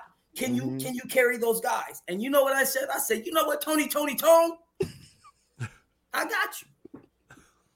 And I did such a awesome job at that. Uh, you know, I slipped on a banana peel and things didn't go exactly how I wanted them to that night. But fact still remains, everybody was there because of me, you know. And, and I ended up going one on one with Christopher Daniels the week the week later, man. Like that's mm. that was another one that should have gone my way. But I digress. I'm rambling. I'm on a tangent. I lit my leaders. Take me where y'all yeah, want me to be. How, how, did you like working? Uh, I mean, that was uh, the Target Center, right? Minneapolis. Yeah. Uh, yeah. How was that? It's the greatest. well, you do you want another story? I don't want yes. to go on too many tangents. No, man. no, no please. That's what you're here for. Yeah. Well, shoot, dude. Mm-hmm. Listen, that was the second time ever that that happened. So I'm going to tell you a story from the first time when I went one on one with Andrade El Idolo. You know, Ooh. Charlotte's baby boy, and I'm standing in the middle of the ring, and I, I, should also I should also put this in context because it was it was a, that was a very special moment for me. That's mm-hmm. that's where. Oh, this was the same um, arena too. This was in uh, Target Center, right? Yes, this is okay. in the Target Center, and and that weekend, uh, I was going to be see. Or I went to I was going to be wrestling at First Ave for the first oh, time nice. in my life, and I'm a Minnesota boy. Michael Jackson and Prince fan till I die. Purple mm. Rain is my ish. And if you haven't seen that, I don't know how black you are. First Ave is an integral, it's an integral part. Well, well. well, listen, children, oh, you youngins. Uh, it, it, First Ave is an integral part of our culture and our community up here. And uh, First Wrestling has been running there for years, man. Mm-hmm. So shout out to First Wrestling. There, yes, to be wrestling for them for the first time ever in in this building that I've dreamed about wrestling in since I was a kid. Oh, stellar. Next night after that, went across the street, which would be a Saturday night. I might have the days and the orders wrong, but I, I know this is how it went. Um, I went to see Dave Chappelle in concert at Target Center. Wow. And, and, it wasn't just a comedy concert. He's fighting the power right now. and he brought out some heavy hitters. Justin Bieber and Usher showed up. Insane. Wow. Insane. And 48 hours either prior or uh, uh, following that, I'm standing in the center of that building with all this stuff going on. And I'm looking up at section 202. And I'm looking up at section 202 at the very tip top because I can't tell you how many times my mama paid her last few dollars for me and my little brother to get the program to sit up there and watch Brock Lesnar and Paul Heyman terrorize The Undertaker and his pregnant wife, Sarah. Mm-hmm. It's a dream come true. And it's insane to me sometimes how I go through my life, like these memories don't just sit in my head, but they are triggered and they're they're they're, they're very powerful when they when they come about. Um, and in that moment, working with Andrade, looking at that section, that was the moment where it all just kind of hit. And um, I felt like I was on one that night. I, I wish that um, I wish that I could have kept him out there a little bit longer, but the guy's just too spry. You know what I mean? Mm-hmm. Real quick next time. It, it's it's a it's a dream come true, man. It's uh, amazing, crazy. Yeah. So uh, as we can see, as we can hear, frontman Jah-C is always on. Like you, you you use your character at all times. Like it's never there's never a time when you're going to be talking to John a public light where it's not that. How important was it for you to use character not just being a, a pro wrestler that's great at pro wrestling but having character having promos having all these things extra to get your name in the in out there. How important was that from the beginning to uh, do? incredibly important because like i said i studied this since i was a child. Mm-hmm. i've not watched this. I've studied it since i was mm-hmm. a child. What works the best? Not i want to do that. What works the best? And since i was a child watching the Rock, Ric Flair, Shawn Michaels, you put them cats in a blender, man. It, it's hard to make a better wrestler. I'd throw like a Mick Foley in there for a little bit of edge for that for that little wrestler drink, but it's hard to it's hard to to to not um it's hard to study this and obsess over wanting to be so something at it and not understand what it takes to be that something. Does that make sense? Mhm. Yeah. like. Michael yeah. Jackson was, and I, I'm so sorry to make this comparison that yeah, front man is Michael Jackson level. Not, but Michael Jackson is not watching James Brown and Jackie Wilson just because they're good at dancing. They've captivated him, and he is studying them. He's picking apart every little uh, all of it. Where where does it fit the best? You know, and I have found personally in doing that I I kind of am doing it all the time. Mhm. Now, that's not to say that I'm phony or fake. Never that. Never that. But I'm working with you. We're we're doing we're doing this thing right here. You know, um, I don't know, man. I just I feel a lot too. So it's like Right. there, it there's there's the studying aspect, and there's that side that is trying to be something so great. But then there's also that side of me that uh, if I'm feeling the moment, I'm feeling the moment. Mhm. You know, I'm just usually always feeling the moment. Right. Yeah, speaking of feeling the moment, uh, one of my favorite things you've done during the pandemic era when a lot of other guys were getting signed, a lot of other guys that were on Black Wrestling Matter shows, like, you know, Airwolf, who now is Darius Martin, and a lot of your other friends were signed. And you Yeah. did this great vignette where it was like, you know, when is it my time? You know, seeing all these other guys get their moment. You know, how do you put together some of those vignettes? Because a lot of them Mhm. are so good. Yeah. you Cat's out the bag, man. You you're watching it. I think that my approach with wrestling is it's, it's not earth shattering or, or, or world breaking, but um, I think I'm going to be taking a yeah, kind of or I, I think I am taking a very um, open book approach, uh, emotionally, mentally, psychologically. Uh, and uh, I didn't want to do that. I like I didn't. I when I was a kid, I wanted to be The Rock, like Mhm. the coolest cat, Johnny Black Johnny Bravo, like the coolest guy in the room. Like doesn't everybody? But not everybody can be the coolest guy in the room. Sometimes I am, but most of the time I'm operating from that feeling that I've talked about, and uh, those vignettes are just visual uh, adaptations of exactly what I'm going through at the moment.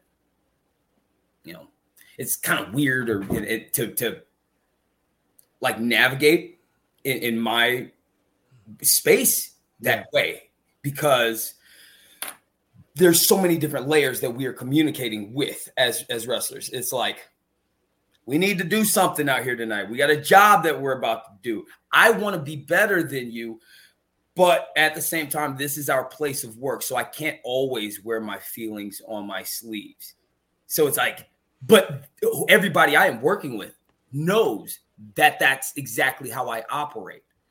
So it's kind of like mind bending and mind boggling because I know everybody I'm interacting with knows like, oh, she's, this is that envious motherfucker, you know, Mhm. this that this that jealous motherfucker. Oh shit, he Mhm. competitive as shit. I know him, you know.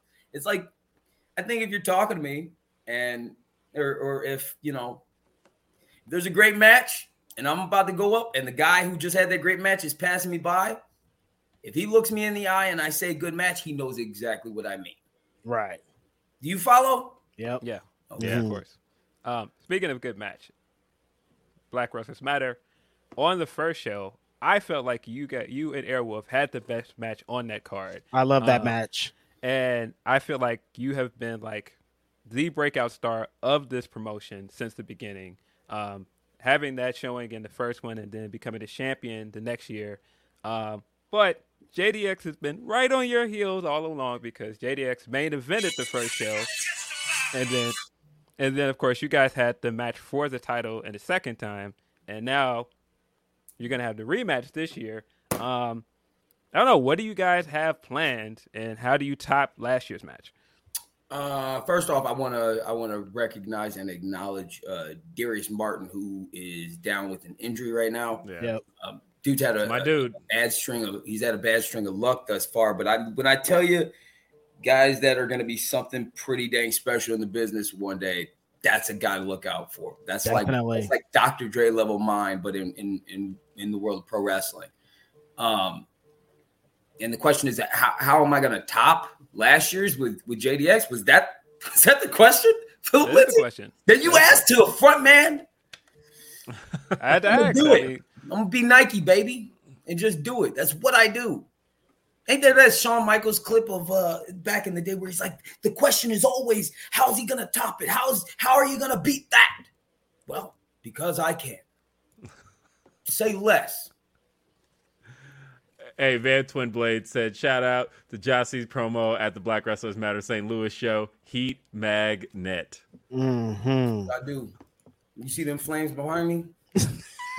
yeah. Uh, Eat your heart out, Maxwell. I loved it. You talked a little bit about AAW. That's something very important. What you and one of the best wrestlers in the history of wrestling, ACH, are the tag team champions. How did you and ACH come together? How did you guys become the champions? And how important is it to be partners with some with a veteran that's so important to independent wrestling, to wrestling in general?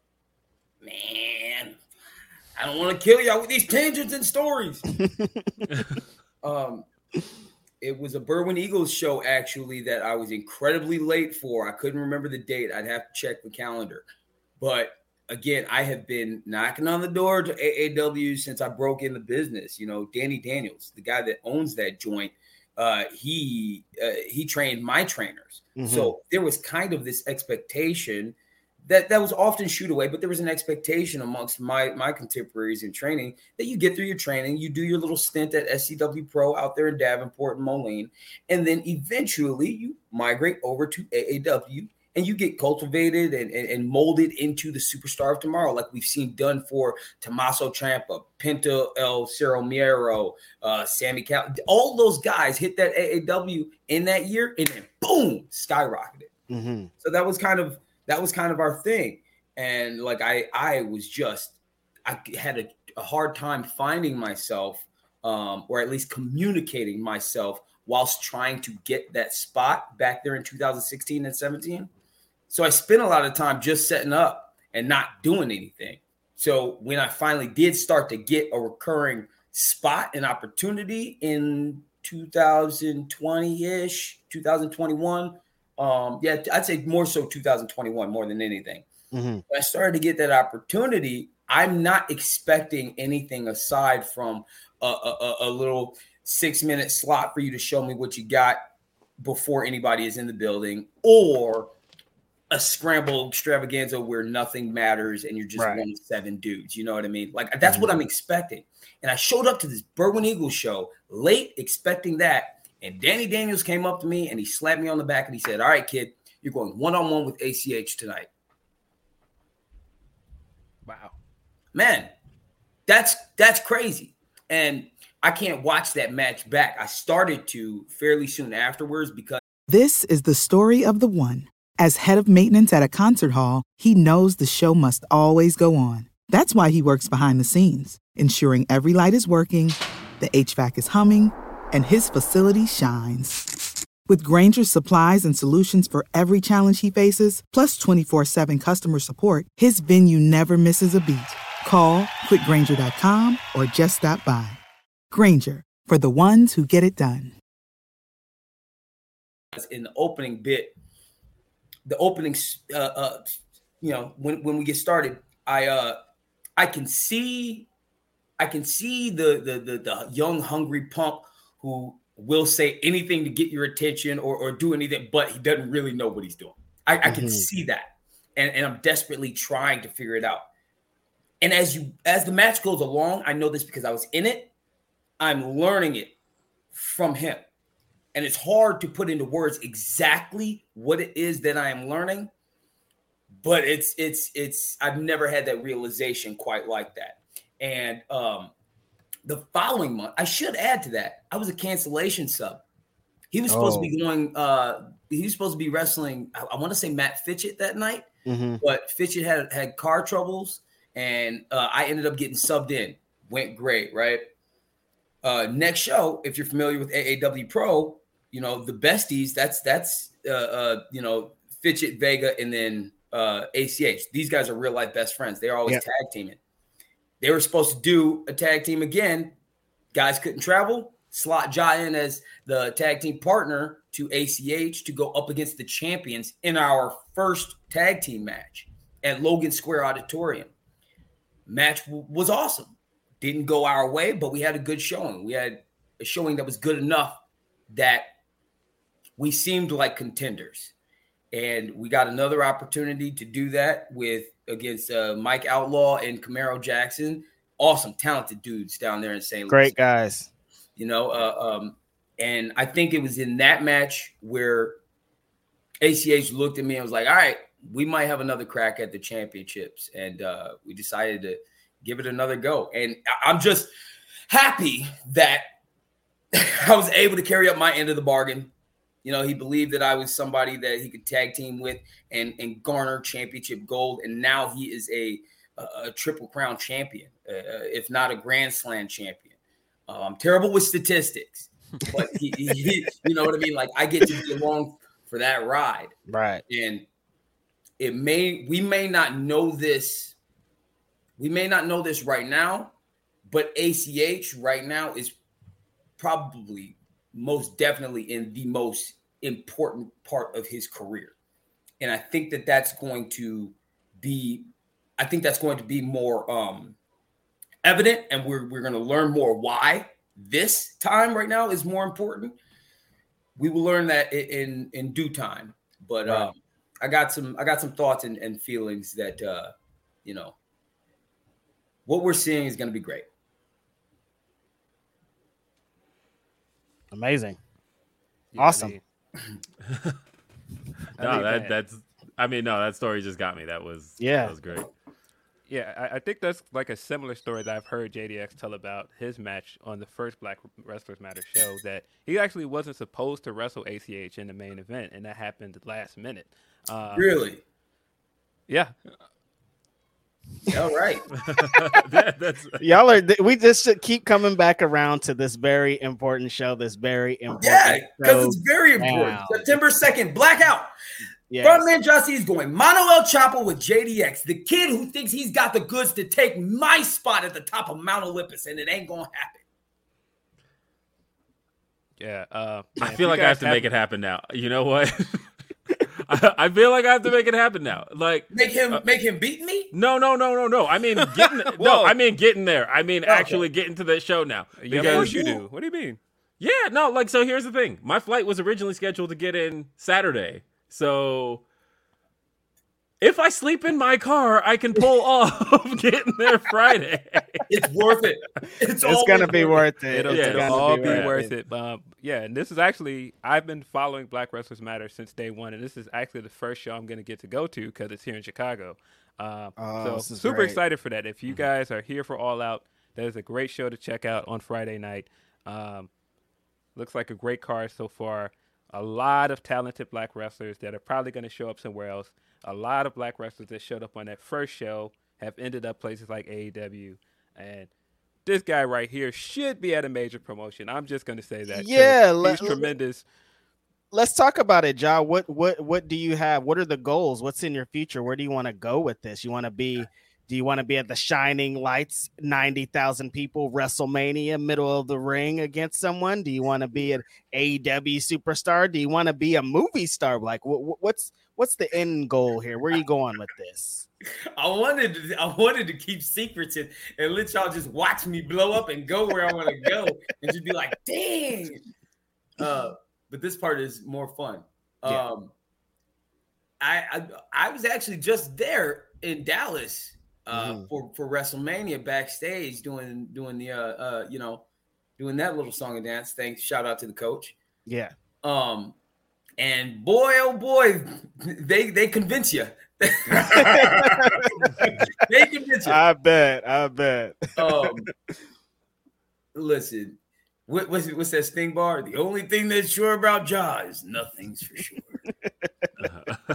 I mean, Yes. And we actually I do know too. that I will be in Chicago at uh, September 1st through September 4th that whole weekend, that all out weekend down there in Chicago, and I'll be showing them that uh, you know there's only one man that can lay claim to being the biggest superstar of tomorrow, and you are looking at him, gentlemen. Van Twinblade says, "Come to Glory Pro, Ja. Put Mike through a table for being a traitor." I'll do that. Glory Pro. Call him. Yeah, For call sure. him. Yeah. Call me though. Don't. Yeah, we want to see Ja everywhere we can, until we're only seeing him one place, and that's on our TV screens, wherever that is, or movie theater, Will, or movie theater. Okay, okay. or movie theater. You could be in Fast and Furious 15. I don't know. Yeah. I don't know. I might. I might. I might write whip up a, a, a frontman franchise. Yeah, I, I like Yeah. that. That could work. Yeah. Love it. Ja, thank you for being here with us. Uh, anything you want to plug coming out of here? Yes, yes. Uh, uh, I will be in Chicago. Like I said, Chicago, all of uh, the first week of September. Uh, uh, you can catch me at AAW Pro defending the tag team championships alongside ACH against the former champions. This will be our first uh, championship defense against Hammerstone and Ace Perry, who Ooh. I have made a habit out of whipping on for the past six years of my career. Uh, Yes. September 2nd, you can catch yours truly going Mano El Chapo with JDX for the Black Wrestlers Matter Championship at Logan Square Auditorium. Uh, September the 4th, I will be in catering. September 10th, for the first time since 1995, the Mall of America oh yeah. to professional wrestling and sports entertainment independently. And you can catch yours truly rocking the same building that Ric Flair, Brian Pillman, and uh, uh, uh, Sting. Lex all rock. Luger showed up in. Lex Yeah. Luger's. I'm wearing a blouse for him. on. That's hot. Mall of America, September 10th. First time since 1995. Oh my god, that's gonna be an amazing show. Where could we watch that? Is that gonna be streaming? Uh, How could we uh watch that? Do you know? Uh, that'll be streaming. I believe they mostly first is mostly uh, uh smart mark, so I can't I can't speak on that. But there Okay. will be more news if you check out and you follow both my uh social media on uh, at Frontman Jaw everywhere, as well as at First Wrestling everywhere. F1 RST. Um, y- you'll you'll know. I wish I could tell you right now. Sorry, man. 2020. We'll figure it out though. Yeah. Definitely. Hey, Jah-C, one of the most charismatic people in all of independent wrestling right now. Uh, Ja, thank you for being here with us. Hey, thank you, you. boys. I love this stuff. Thanks for having me. Thanks, Ja. And We stuck. Nope, we still here. no, he's still here. Yeah, no. That was great. No, that was great. It was great. I What a love Ja. guy. Ja is so what great. a guy. Uh, and let's catch back up on the uh the the super chizats because there's a whole lot here.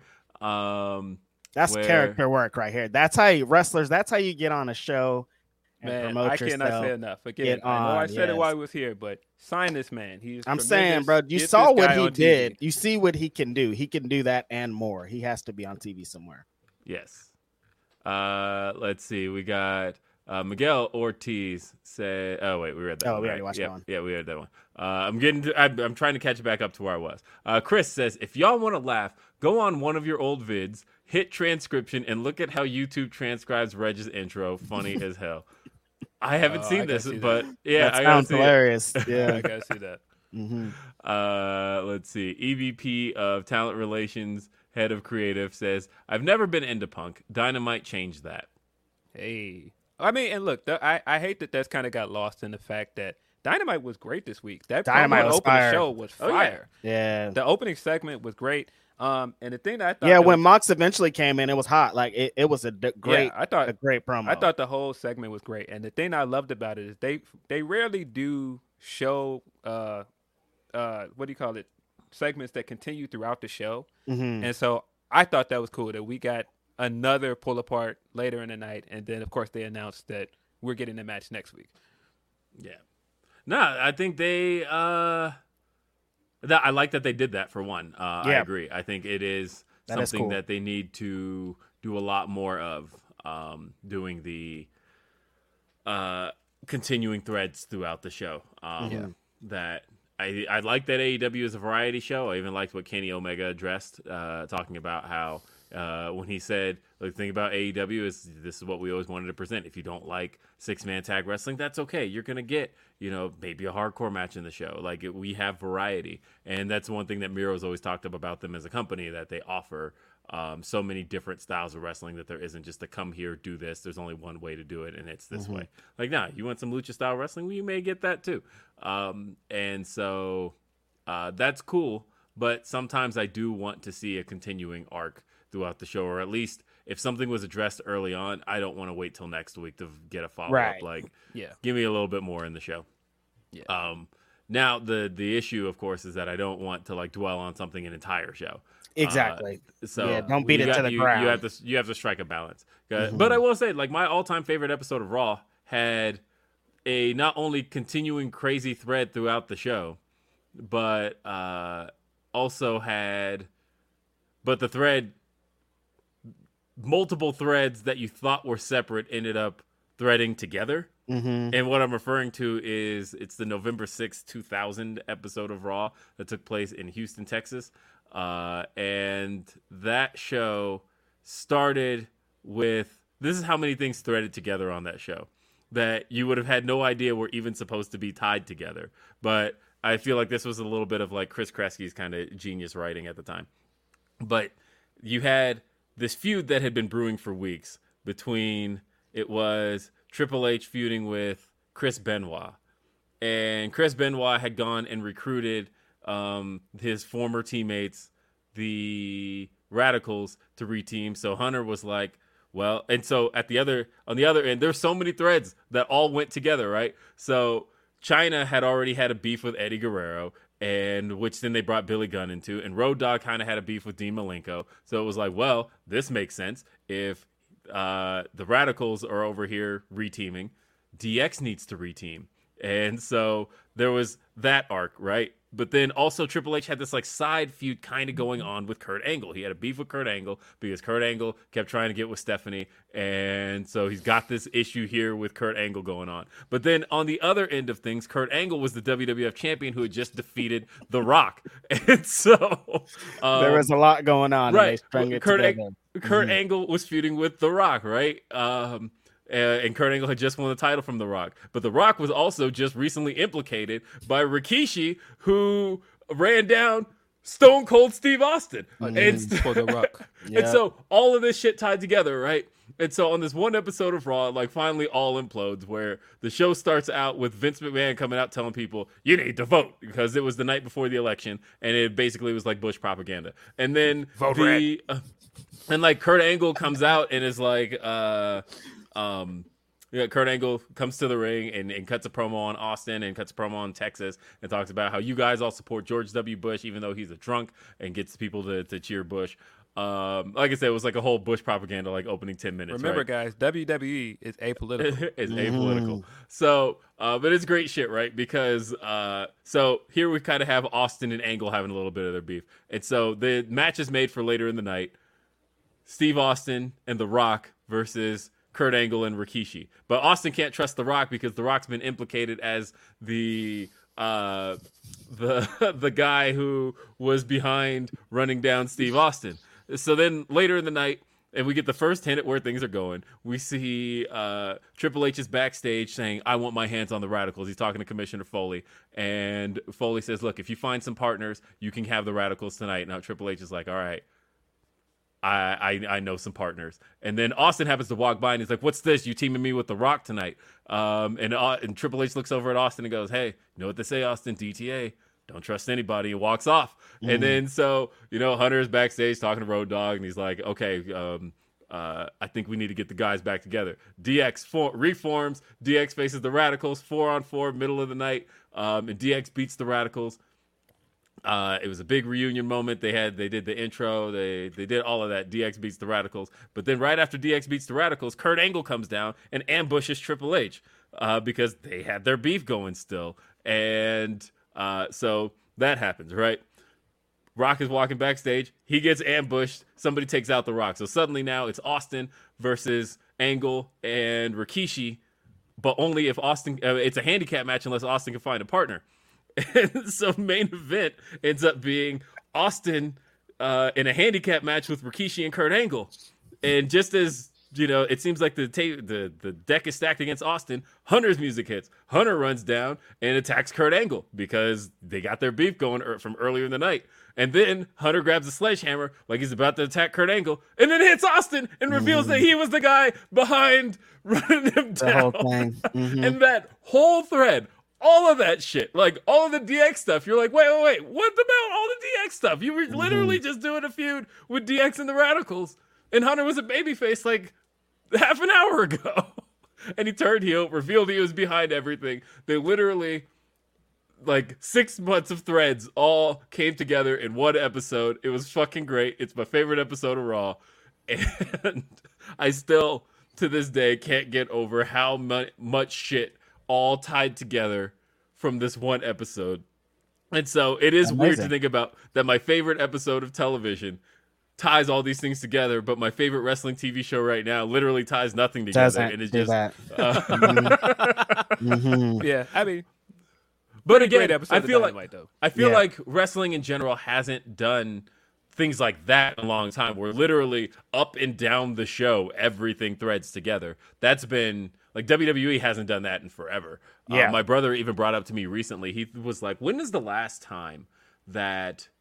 the entire roster was encapsulated in a storyline because that used to be a regular thing and then it kind of got run into the ground right because you know nwo that was the entire roster was encapsulated in wcw versus the nwo um, and then wwf basically was like we need to steal that and they're like okay entire roster is encapsulated in the ministry versus the corporation versus uh you know the, all the faction warfare stuff but it's the whole roster is encapsulated in that. Or mcmahon helmsley versus the whole roster or uh, the alliance versus wwf It- you know it's been a lot but then i feel like they felt like they did that so much from like 95 till like 02 that it's been a long time since then that um like W- it, it- TNA has has tried to pull that off just their TNA but um at, at the time they were TNA it's like okay you're doing the aces and eights stuff and it's I guess this is Oh fun. yeah. but um but but for the Reg is most part like, I feel like a whole like the whole roster being encapsulated in one big storyline hasn't been done in a long time Right. and I would be curious to see how that can be pulled off again. I feel like WWE like almost attempted it two years ago with Retribution, and it like Oh, sucked. God. Um, but I know, right? So I mean it in a sense of like where it's good, and everybody is interested in like how this entire major storyline that's taken over the whole roster uh, goes down, and it's been a long time. Um, Jake says Dax's tweet that said Punk bullied me into this. Uh, Yo, Dax and Cash's tweets re- recently have been real saucy. That that Mm-hmm. tweet of them uh, drinking backstage uh, and saying toast to tribute acts. yeah, yeah, we saw Well, what. I mean, which side do you think the boys are on? The FTR boys. So Probably uh things are going to get very interesting around here. probably on the same side with uh one Charles Montgomery Punk. I'm saying. yes, uh, Charlton Michael Punk. Um, Mhm. we have uh, Alex says Charlton. uh, to me. Uh, something big has to happen at All Out because of WWE shows and in Chicago and looking like a weaker card than usual. Which Um, card is weak? I I don't know. Uh, uh, well, I mean, they haven't announced all the matches yet. Um, it doesn't look like a weak card so far. I mean, it. I, I guess it depends on what are the other championship matches. Um, Yeah. but we'll see. Yeah, um, 'cause I have a feeling there's going to be some changes. Uh, like I suppose if you look at what's officially booked right now, sure it's a weak card. Of course it is. Um, you Ain't have nothing booked yet. you got the Pinnacles, uh, the Pinnacle versus uh, Jay Lethal, Satnam Singh, and Sanjay Dutt, and Thunder Oh, Rosa yeah, versus Toni that- Storm. Those are the two matches official for the card. Yeah, one's a um, rematch and one's a rampage match. And I, I don't think that the Thunder Rosa versus Toni Storm match is actually happening as advertised. Yeah, it's, Um, it's definitely getting changed because four way dance probably. because Uh, I promo mean- this week, and then the and then match she's next getting the match with with KiLynn King. Speaking of which, shout out KiLynn King getting uh basically going out making a name for herself. Uh and and this is why I feel pretty good about say Alan Angels and what he's Mhm. doing right now, right? Because Ky- because KiLynn King kind of laid the blueprint for that of like, yeah, I could stick around here in AEW and basically just continue to be like a feeder for people, or like I'm gonna go do my thing. I'm gonna go Mhm. make a name for myself. I'm gonna show people that I have something to offer here, and then hopefully either come back or get signed elsewhere, Yeah. uh, proving to the world who I feel I am. And that is a thing I think most wrestlers should do. I think, and I've been screaming that for years because I said, look, I wanted to see Dolph Ziggler do that. Like, look, you were just toiling away here. Like, leave, go prove your worth because you know who really laid the foundation for that? Drew McIntyre. Yep. Drew McIntyre was like, He, he I told consider- everybody that this week like- on Monday. yeah, like I could sit around here being uh three man band or uh and then he got released anyway. I'm sure he would have probably been happy to just be like, look, just continue paying me. But like Right. honestly, what he went and did was he uh showed the world that no, I'm Drew McIntyre. I have a Mm-hmm. lot to offer. Like I'm fucking tall as shit. And uh I'm a big I could be a dude. top guy. That's Yeah, what he did. could- He went to Impact and showed that he could be a top guy, and then he came Yeah, back to WWE, and they saw that he was a top guy. Yeah, he worked the Indies, he worked Ring of Honor, like he was doing shit. Like Drew Yeah. McIntyre was out there, uh, Mhm. and also Cody Rhodes. Cody Rhodes is another one who laid the blueprint for. Look, if you're not happy in your position, fucking leave, leave, and uh, go do, go prove it, go prove to the world what you have to offer, and uh, and prove prove them wrong. If you're not in the right position, if you're not in the position you feel like you should be in, go prove it. Go prove that Right. you've got more to offer, and then come back. Um, and let them see what they're missing. And like I said, I feel like KiLynn just did that. Definitely. Great, great match on the NWA pay per view with uh, Kamille, by the way. If people Mm-hmm. haven't seen that, really good. And shout out to uh, Alan Angels. I saw him the last two days at West Coast Pro, and he's doing really great out there on the independent wrestling scene. So yeah, he's doing that too. Soon enough, he'll be back with higher, higher stakes, higher fanfare, higher things. It's lit for Yeah, exactly. No, no, this is. I mean, it's almost the perfect formula, right? It's like, look, go make a little bit of a name for yourself, uh, and if you're not get like, if you come in and and get pushed immediately, great. But if you come in and you you kind of find yourself being a little bit of an enhancement act, but you at least have a name to yourself, go use that name to then uh, show what you have to offer in the ring. I think there's there's I think it's the best formula. We've seen it work.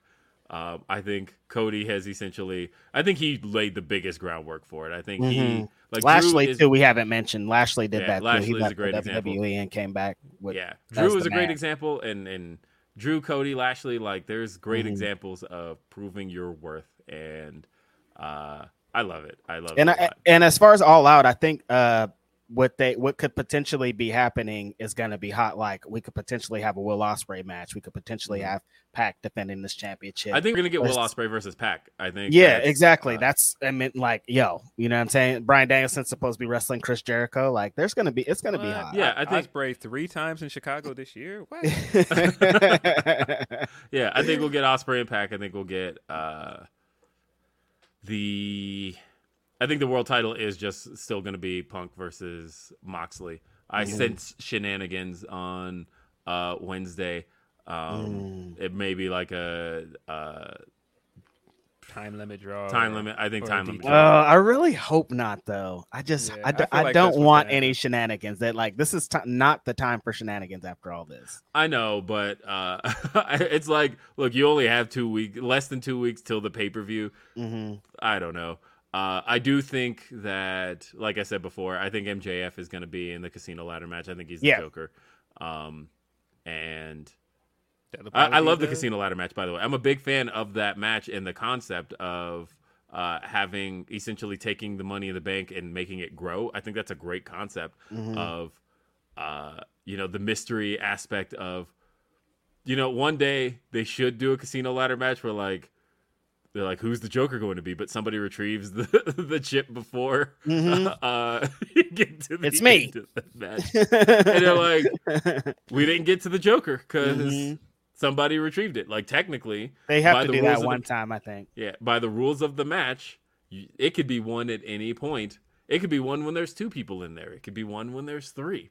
Uh, and it is to the advantage of the person who's been in there the longest to try and retrieve the item before I'd, I'd love that match. I think it's a great match, and I love having a ladder match with a mystery participant at the very end who gets to enter. That's a great thing because it's essentially what happened with the 2019 Money in the Bank, except that's not the rules of the Money in the Bank.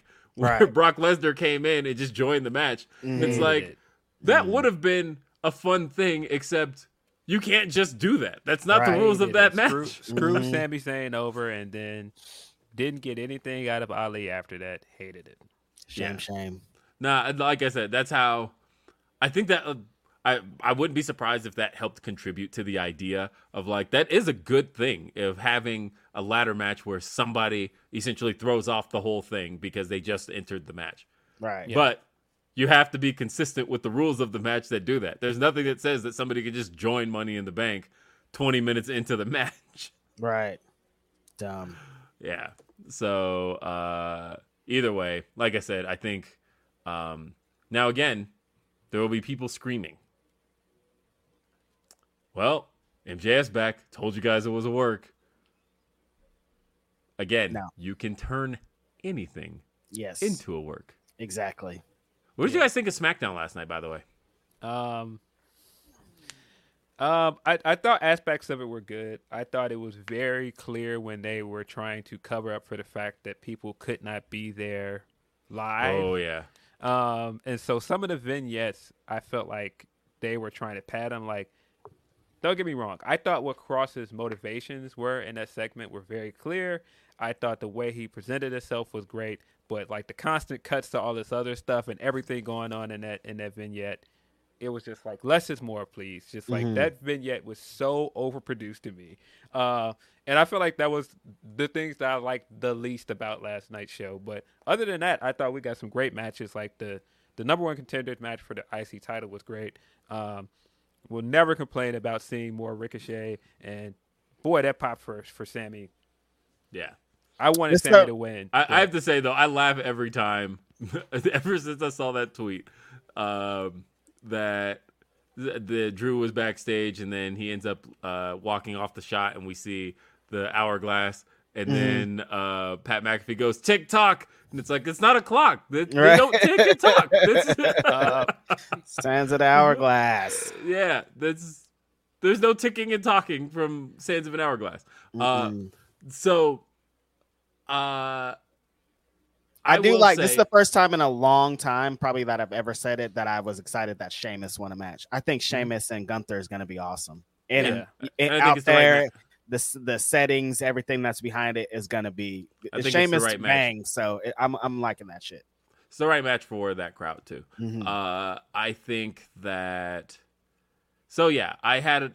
It's the problem I'll always have with SmackDown is just how much time is wasted. Hey, and like. I was, I, I kept, I just kept looking around, thinking, God, you are just having all these people just sitting around watching the screen. Mhm. Um, to do so, like there were only three matches on that show. Three Um, matches, but dude. Yeah. Two of them were women's matches. Like Um, that's still that's I- I still Vin- I- that's still Vince stories. I mean, I still I Vince liked- show. I liked um I like how Shayna is looking. But I think it is coming at the expense of Liv. I feel every week Liv looks worse. well, yeah, well, and here- Ronda too. I'm like, who are you guys No, trying to put I- over? I- I because disagree Ronda's on the one that's getting over over Liv. At this oh, point. I thought you meant she was looking worse, but no, no, no, I'm saying she's looking No, better. Like Ronda's looking they should have great. gave Yeah. Liv the push that they're giving Ronda. I'm like, So- Ronda's the one getting over here.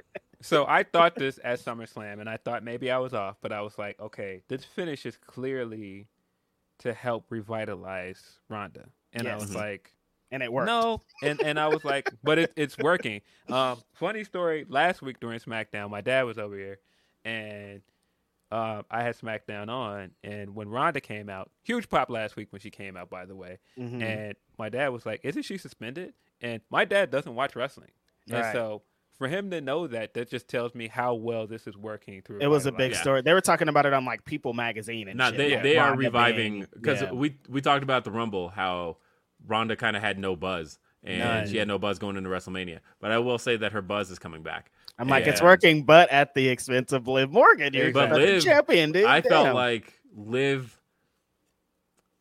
I don't feel like there's an effort being made to help what happened with Liv at SummerSlam. it kind of seems like this is all setting afterward. up Ronda and Shayna for It me is, or anything. Because it I know. is. I feel like I, I with the way things are being booked, I feel like Shayna needs to just beat Liv and do it cleanly and decisively.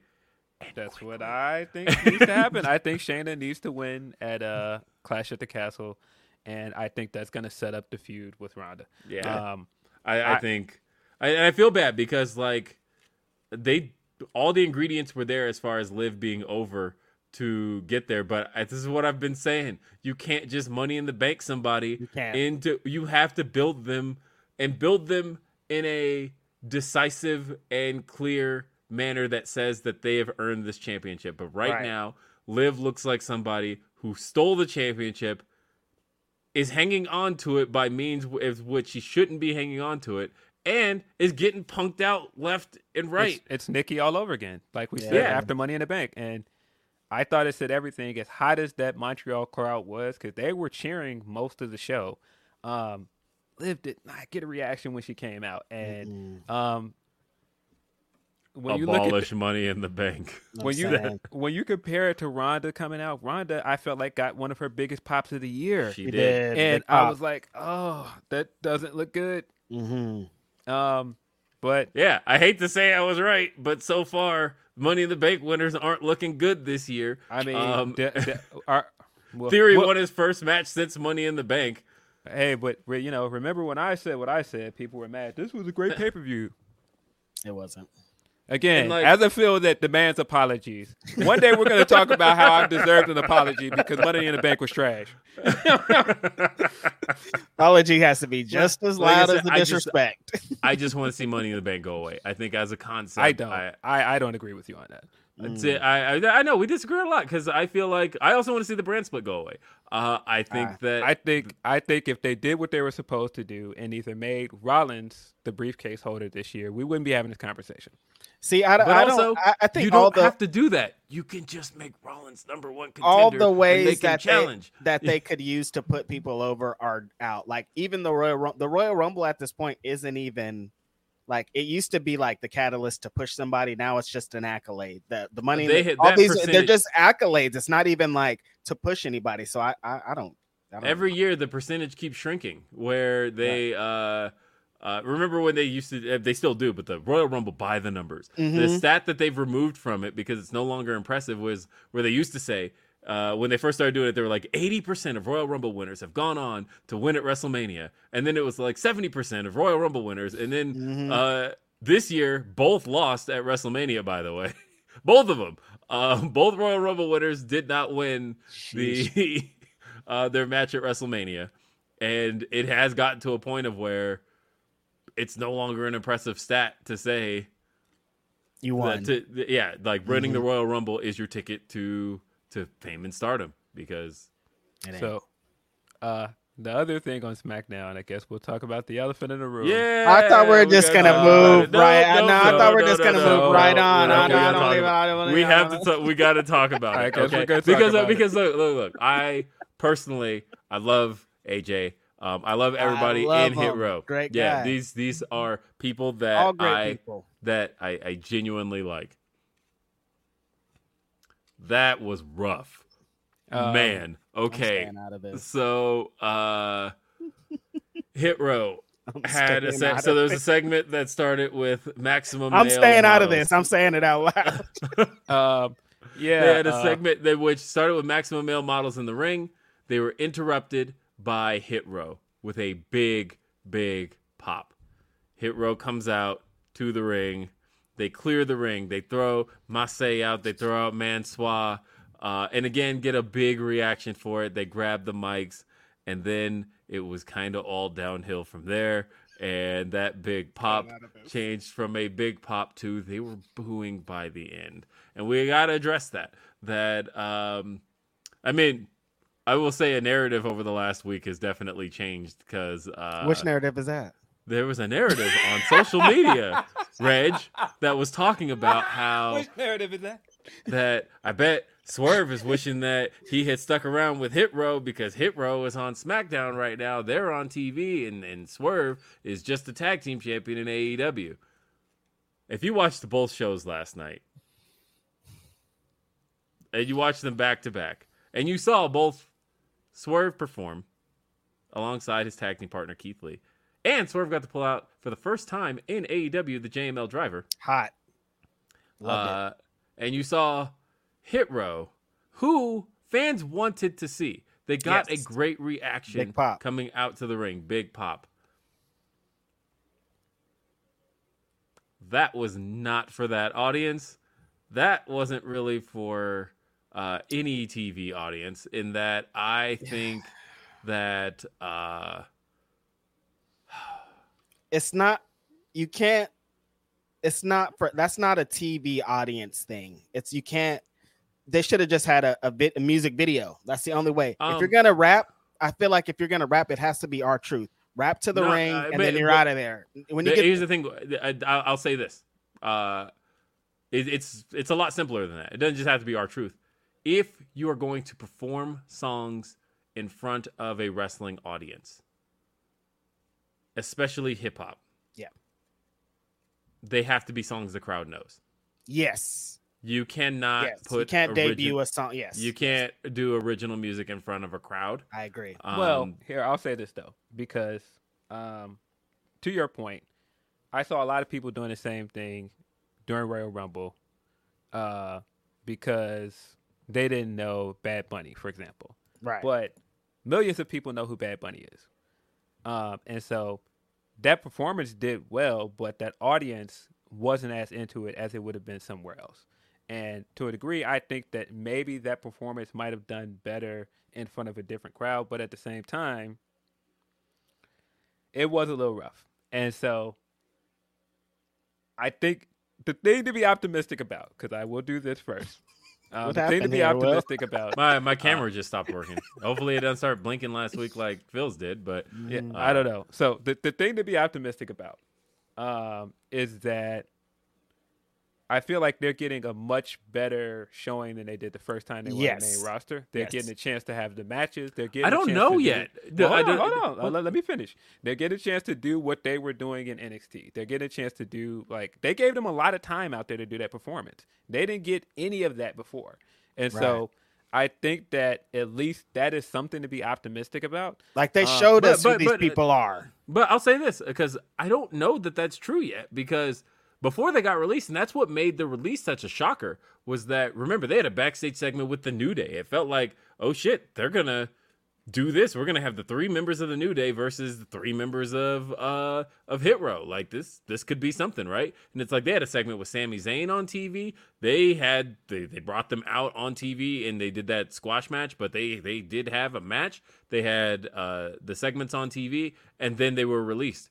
But they were used uh up until that point. So right now, it's about neck and neck. It's about the same. I don't think that it is because I think that, like I said, they didn't get a chance to do that. Like they gave them a lot of time to out, get out there and perform, and they basically gave them a chance to live and die.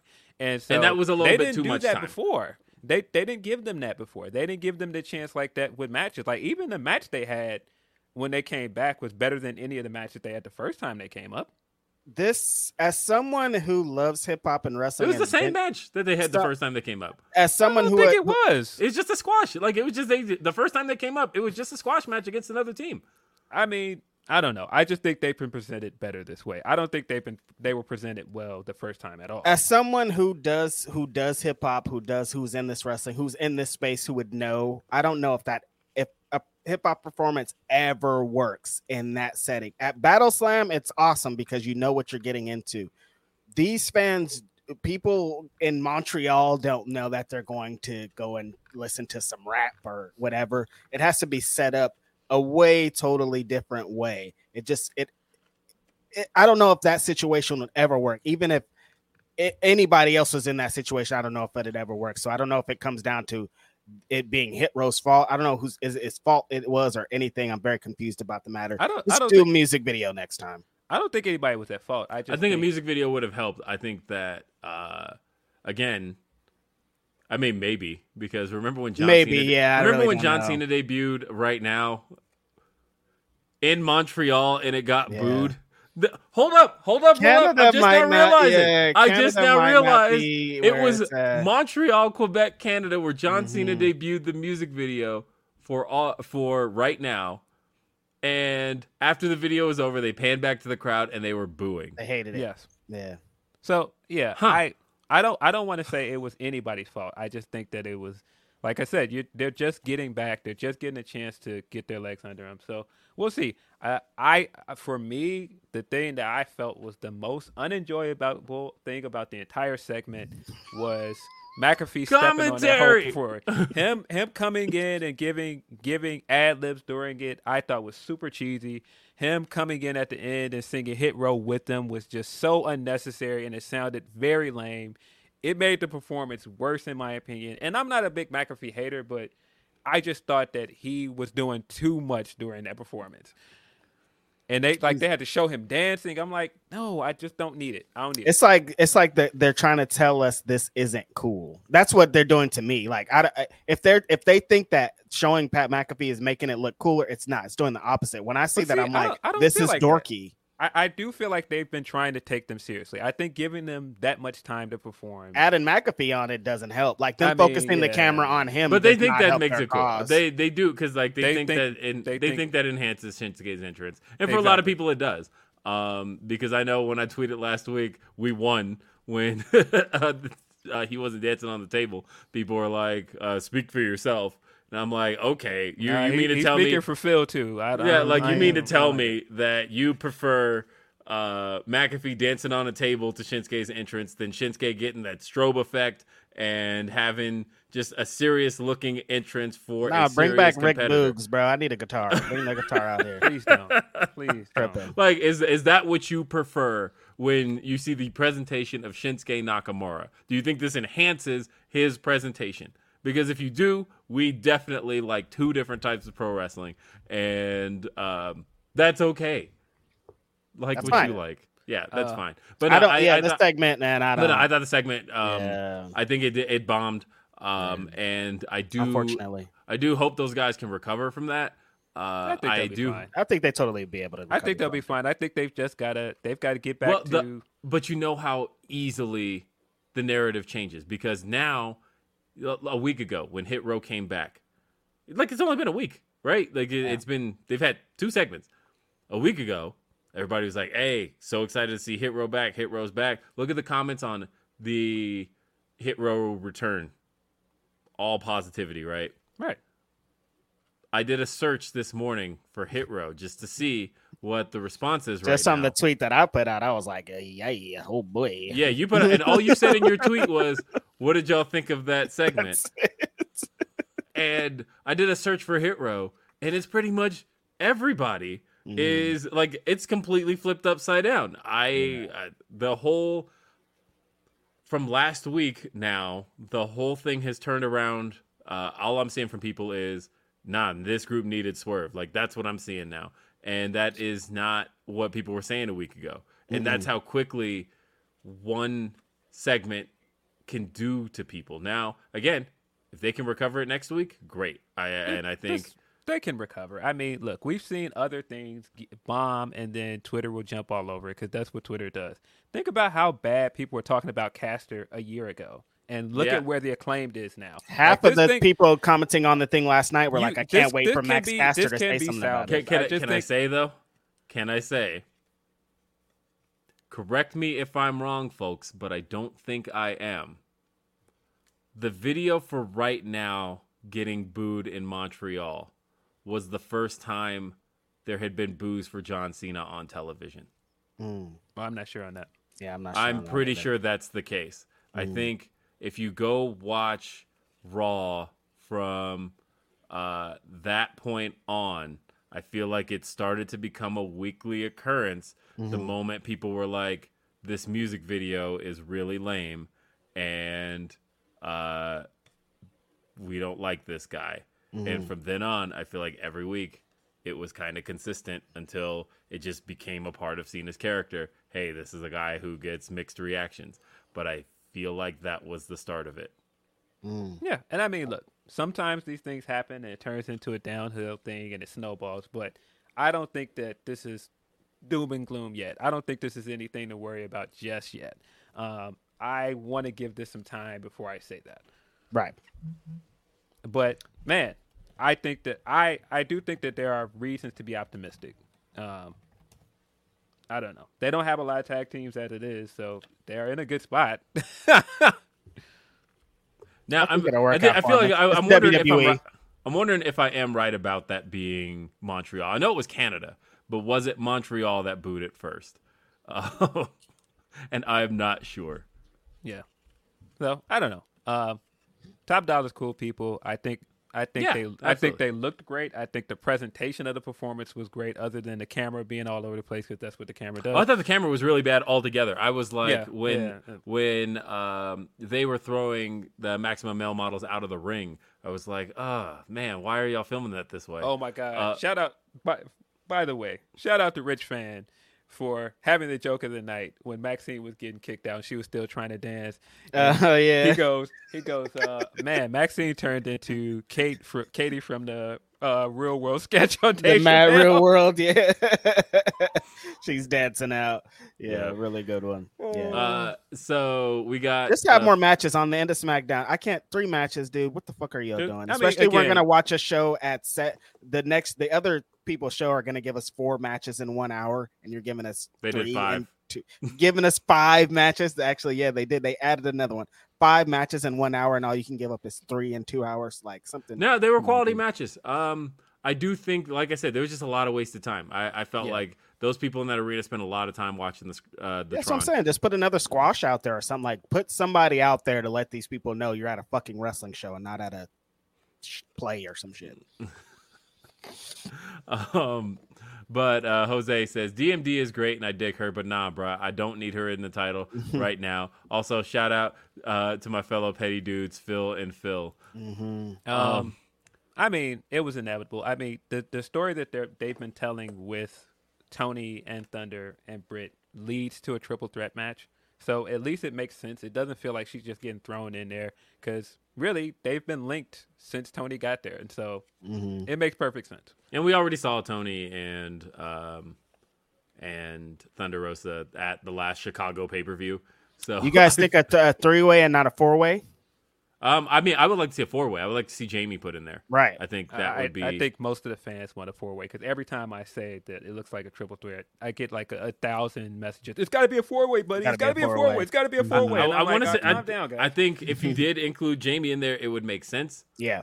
Um, I feel like you could even do the Because you could be moment. teasing the thing, yeah, with with Yeah, Britt. or do it. Uh, I would Mm. say you could do it in the match because, like, if Mhm. I were storytelling there, I would have Thunder Rosa and uh and Toni Storm like take each other out, like they're outside the ring, so it's just left down to Jamie and Britt, and Britt jen- then demands to Jamie lay down, lay Mhm. down, and let me take the the belt. I win it right here. We've got it. Just lay down, and that's when. She starts to crowd boos, and then it's one, two, and then she rolls her up or something like that. Mhm. uh, it's a small package, one, two, and then all of a sudden they start brawling, and that's there's stuff you can do there, right? You can Mhm. really play that up. I would like to do that. Um, Orion Ben says Stoke just said his sledgehammer face uh, was because of McDonald's Sprite creatine. Who had trip, trip sledgehammer jumping to AEW?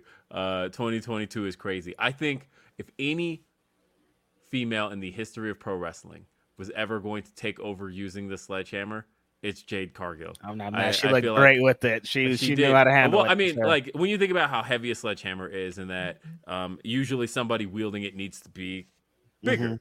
I feel like she is the person. like she to be- definitely does that sledgehammer workout that outside hitting the big tire and shit. So like this looks Yeah. great. Yeah, Yeah, I, no, I she- thought that was a fantastic segment, by the way. Mhm. Um, Yeah.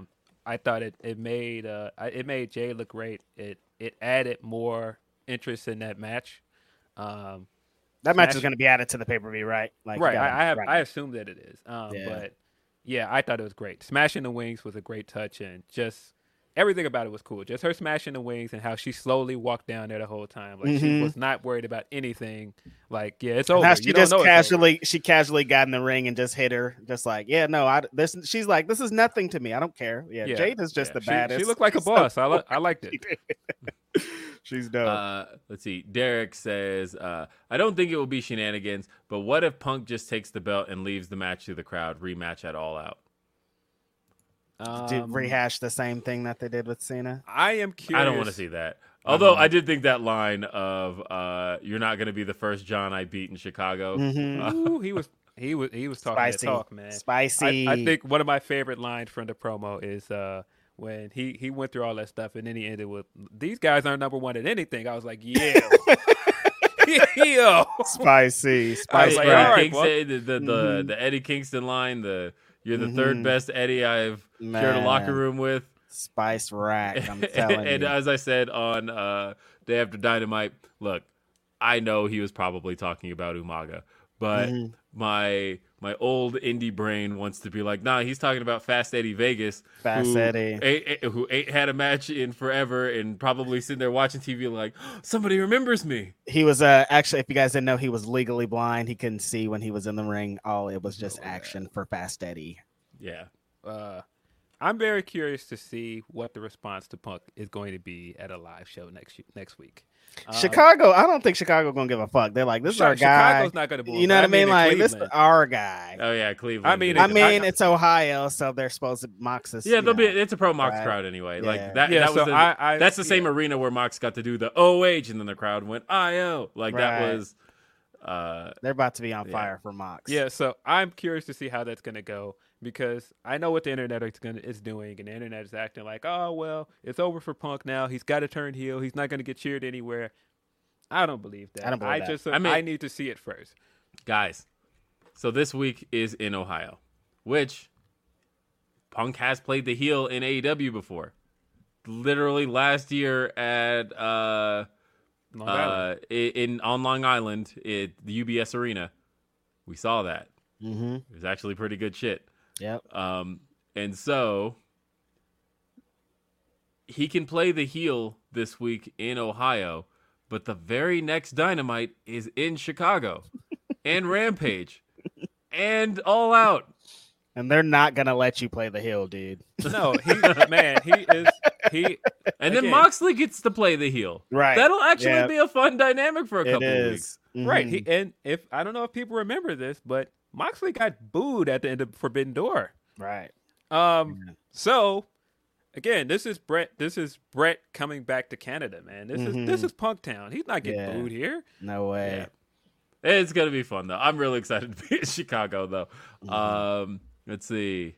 Uh, Eloquent said Cole referencing El Generico was crazy. Yeah, That was crazy, especially You coming tell- from Michael yeah. Cole. That's that's just like what, dude? That's Michael crazy. Cole, not produced by Vince, is Mhm. gonna be fascinating because he was great at SummerSlam. Yep. Um, the Count Faster stuff that was excellent. Yeah, no, he definitely has been a fucking night and day improvement since Yeah. the regime has changed for sure.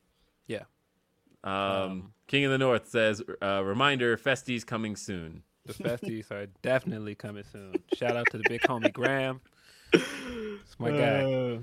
Uh, man, I mean, we talk about SmackDown, but I feel like Raw was prob- probably the best Raw of the year. Um, Why am I struggling to remember what happened? I'm like, what this happened? week? Who what? was That- that, there? that great promo from Drew, the the KO Ah, yeah. promo. Okay, Drew KO. you're right. You're, you're Um, right. That was one of um that segment. Go on, Phil. I I, I sorry. I um that it was great. it.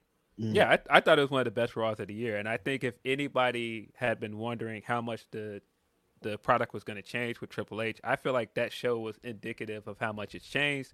I mean, of course, them saying we're wrestlers on TV, what? Um, uh, Yeah, the difference between Raw and SmackDown is crazy. I did actually enjoy Raw. I like that Ali and Cedric are a tag team now. Like, there's a lot. They did a lot of super fun stuff on there for this sure. this was the You first know, time y- in a long in a long time of watching three hour Raw where I felt like everything mattered. Um, Yeah, it didn't feel right. like it was nearly as much filler as there was on SmackDown. yes, I agree. and I feel like that's why I enjoyed Raw a lot more. this week. hmm Right.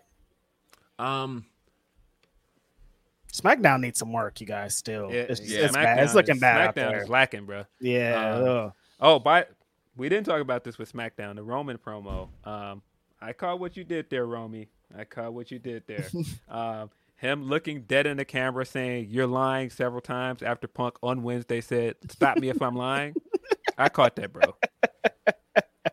Somebody's been watching, huh? I look, I uh I I think the thing I'm really liking about the the Triple H era of WWE TV is addressing the elephants in the room, right? Yes. Like one of the things I've hated, and They've I been trying to it- tell us we're dumb for so long. WWE, Well, like, it- as like, wrestling of- fans, you know what I mean? One of the Vince McMahon things I have like really fucking hated is acting like part timers aren't part timers. Mm-hmm. Where um he would talk about guys as if they're active when they're not. right. And like when Roman straight up said in his promo, look, I'm not here all the time anymore. I thought that's a first. That's the first mm-hmm. time that you straight up just had somebody just say that mm-hmm. because they don't do that really. And yeah, for them, the guys to just say we're wrestlers and, uh, you know, we've been marking out every single time they use the word hospital mm-hmm. because holy shit, uh, somebody's not in a local medical facility. Um, and you could tell with everybody's promos that that's totally different than here's the script, read the shit. Like it feels like everybody's getting yeah, What's totally gonna feel- different vibe. what's going to feel the most interesting to me is two years from now when none of this is a thing anymore. Right. Where we don't have to get hung up on the word belt. We're like, can you believe they said belt? Hey, can you Mhm. believe they said wrestlers? Hey, can you believe they're just saying words that people say in real fucking life? Like, Right. I can't wait till that's a thing of the past. And then we start to look back and go, can you believe there was a time period where you couldn't say wrestler on wrestling TV? That's fucking stupid. Can Like they believe- stopped calling them the WWE universe. Like Michael Cole's like the fans. Like it's Yeah, not the universe. Trademark, trademark, trademark.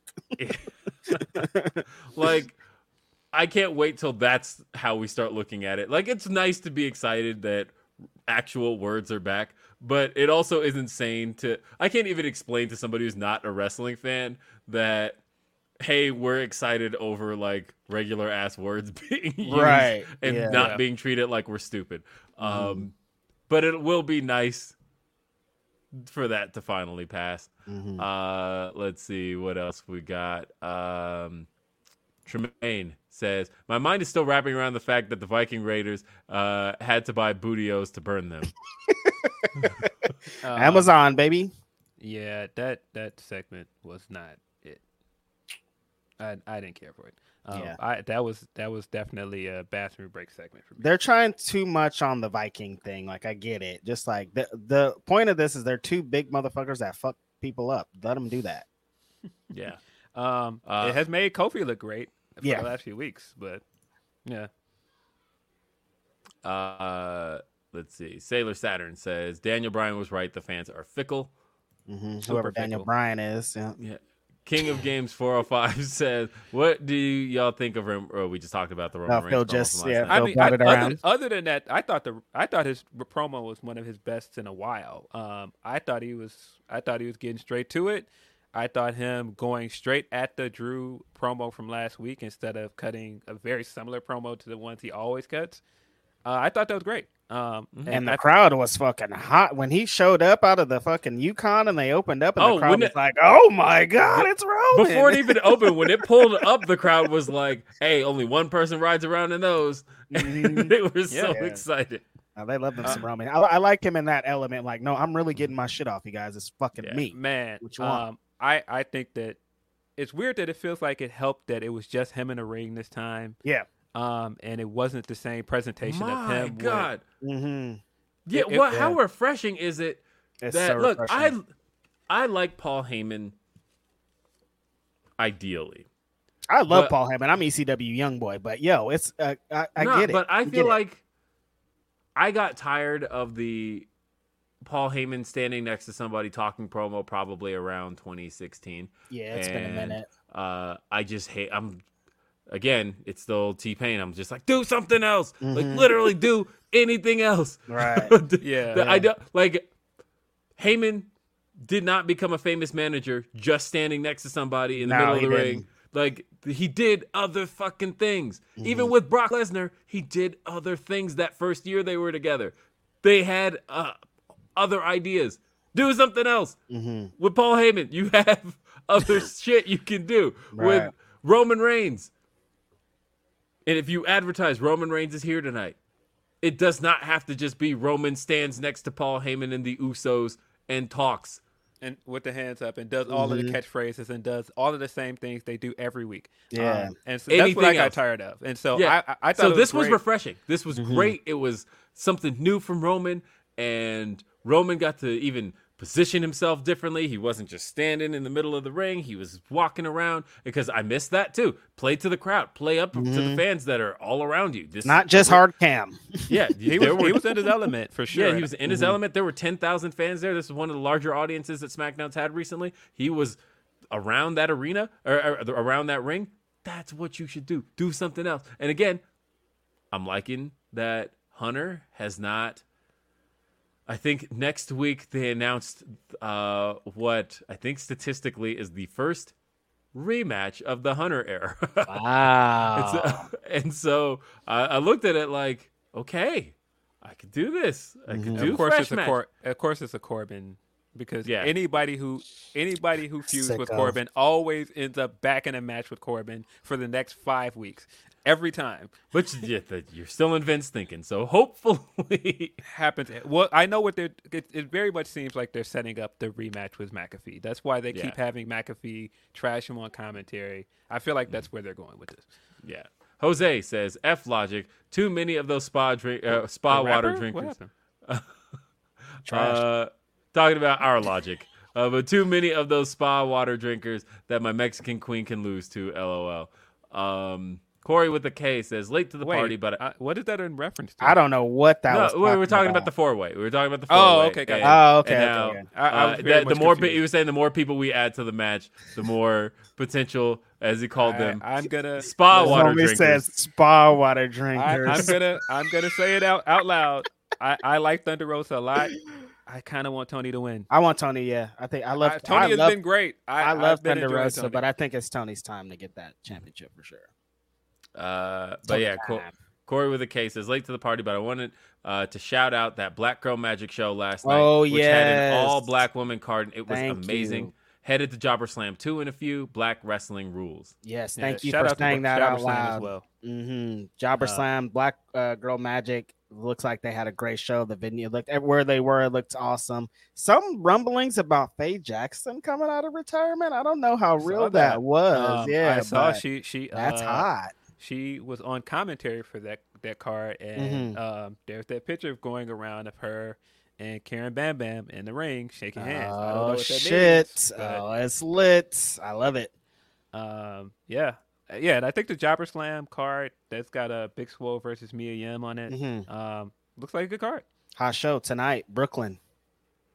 Um, and uh, we also got Deontay says, uh, I just woke up super late. Thank you, Stardom. 50 hours of wrestling this week, but I'm so happy right now. Wrestling is awesome and fun. Much love, y'all. It's too much, man. I, Did- I got like guys- 30 shows to catch up on. Did you guys watch Battle Slam? Um, I thought uh, I thought Baron versus uh, Big Scrappy. Excuse me, let me not say Little Scrappy. Big Scrappy. Big um, was Scrappy. pretty good. No, I heard Yeah, that. it. Scra- I, I didn't get to good. watch it because I was at the West Coast Pro Show, but I heard that little Scrappy. It was Big a Scrappy. very- Sorry, Big Scrappy knows how to what he's doing in there. He's It was a good. very smart match. he had some great selling. I heard. I heard that he was really He out did. there. Uh, yeah. Very impressive looking suplex at one point. I was surprised. Um, Mhm. And man, he's he's he's swole, man. I was like, this dude Scrappy has got big, dude. What's going on? That's why he's not little Scrappy no more. He's, big, big Scrappy Scrap. now, man. That's Um, dope. so we had a humper chat from Joseph Snurk going back to talking about Worlds Collide earlier in the show. Uh, he said that Worlds Collide also had DIY versus. Mustache Great Mountain, match. and it had uh, Balor versus Dragunov. Um, underrated heater of a show. I need to watch that because It was a great show, Remember, way. shit. That Uh, sounds hot. But yeah, I, I forgot about that because that was DIY reuniting for the first time. That's right. That's uh, right. Okay. Yeah. So, uh, by the way, Johnny Gargano dropped that clip from Spider Man 2 hmm that very much makes me think he will be in the ring very soon. And also surprising, uh, Mustache Mountain Trent Seven was one of the people that got released. Very surprising. I thought he'd be around NXT UK things, Europe things forever. You know, I thought he was pretty shoe in there, so that's kind of surprising. Um, Um, hey, uh, also, I guess uh, this is something to ask Phil because I guarantee you Reg didn't watch it. Um, what did you think of the first episode of She Hulk? Oh yeah, I didn't watch it. I thought that. it was good. Um, Yeah, I did too. I, ending ending with "Who's That Girl" was dope. I thought that was uh, Yeah, I thought that was great, too. Of her sliding her sliding her feet back into the shoes and then hitting it, hitting the music. I thought that was dope. Um, I, I I, only have really one like the question. humor of it. and, and maybe somebody has the logical answer for me. Why, when she turns into the Hulk, does her hair straighten? Uh, I think it's just like uh because that's how she looks in the comic, and they're trying to go with the comic accurate. But it's look. two different hairs. That, like, it doesn't really straighten. It, it's still curly. It's just longer too. but it's longer and it's straighter though. I, I mean, don't well, know. you could ask the same thing with Hulk because his hair gets shorter when he transforms as well. So Mhm. I don't know. He get the slick back when he transforms. But yeah, I, I thought it was a fun fun episode for a Yeah, it was. premiere.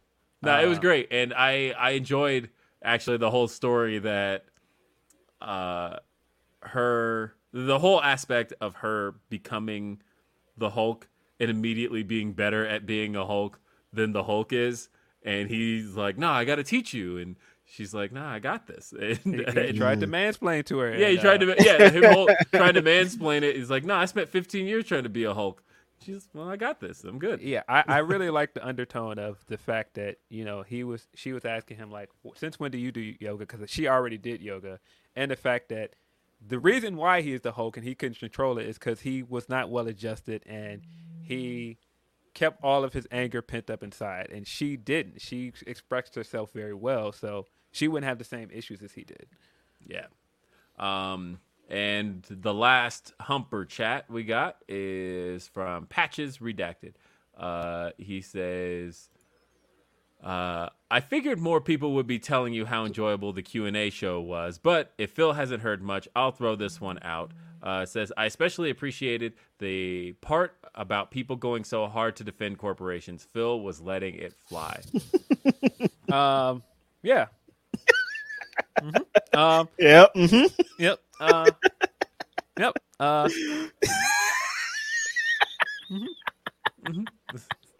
hey, check it out. Uh fightfulselect.com. um and then yeah, we've all got stuff going on pretty much every week. Reg is doing uh Indeed. hmm Having a lot of fun talking about independent wrestling with Mike Hamley over on the Body Slam YouTube page and uh, wherever you can get podcasts and shit. Yeah, super fun. I'm having a great time. Uh, the Q and A was super dope. I don't know how often we're gonna do that, but anytime we're doing it, I'm having a great time. Yeah, so, and, we're, and, we're, and we're gonna try to do it as often as possible. yeah. Um That hip hop talk we had on there was fun as fuck. I yeah, love that. It's always Some- fun. somebody asked me a question, uh, actually in the DM that I forgot to ask you guys in the Q and A, and he asked me, "Who did I think had the best diss track ever?" Oh, And I have my answer to that. Uh, Ooh. but I don't know. I, I can't think of that on the fly uh, because like the answers I'm going with like don't necessarily hold up that well anymore. Is Yeah, your all of- answer- I'm curious what your answer is because I feel like if I know Philip Lindsay, mine's is a three pack. It's hard to pick between it, 'cause, uh, Vaseline. it's, it's about it's hard be to pick between Vaseline, uh, Vaseline, uh, Ether, and Hit 'em Up. Um, I feel like Phil would say Takeover.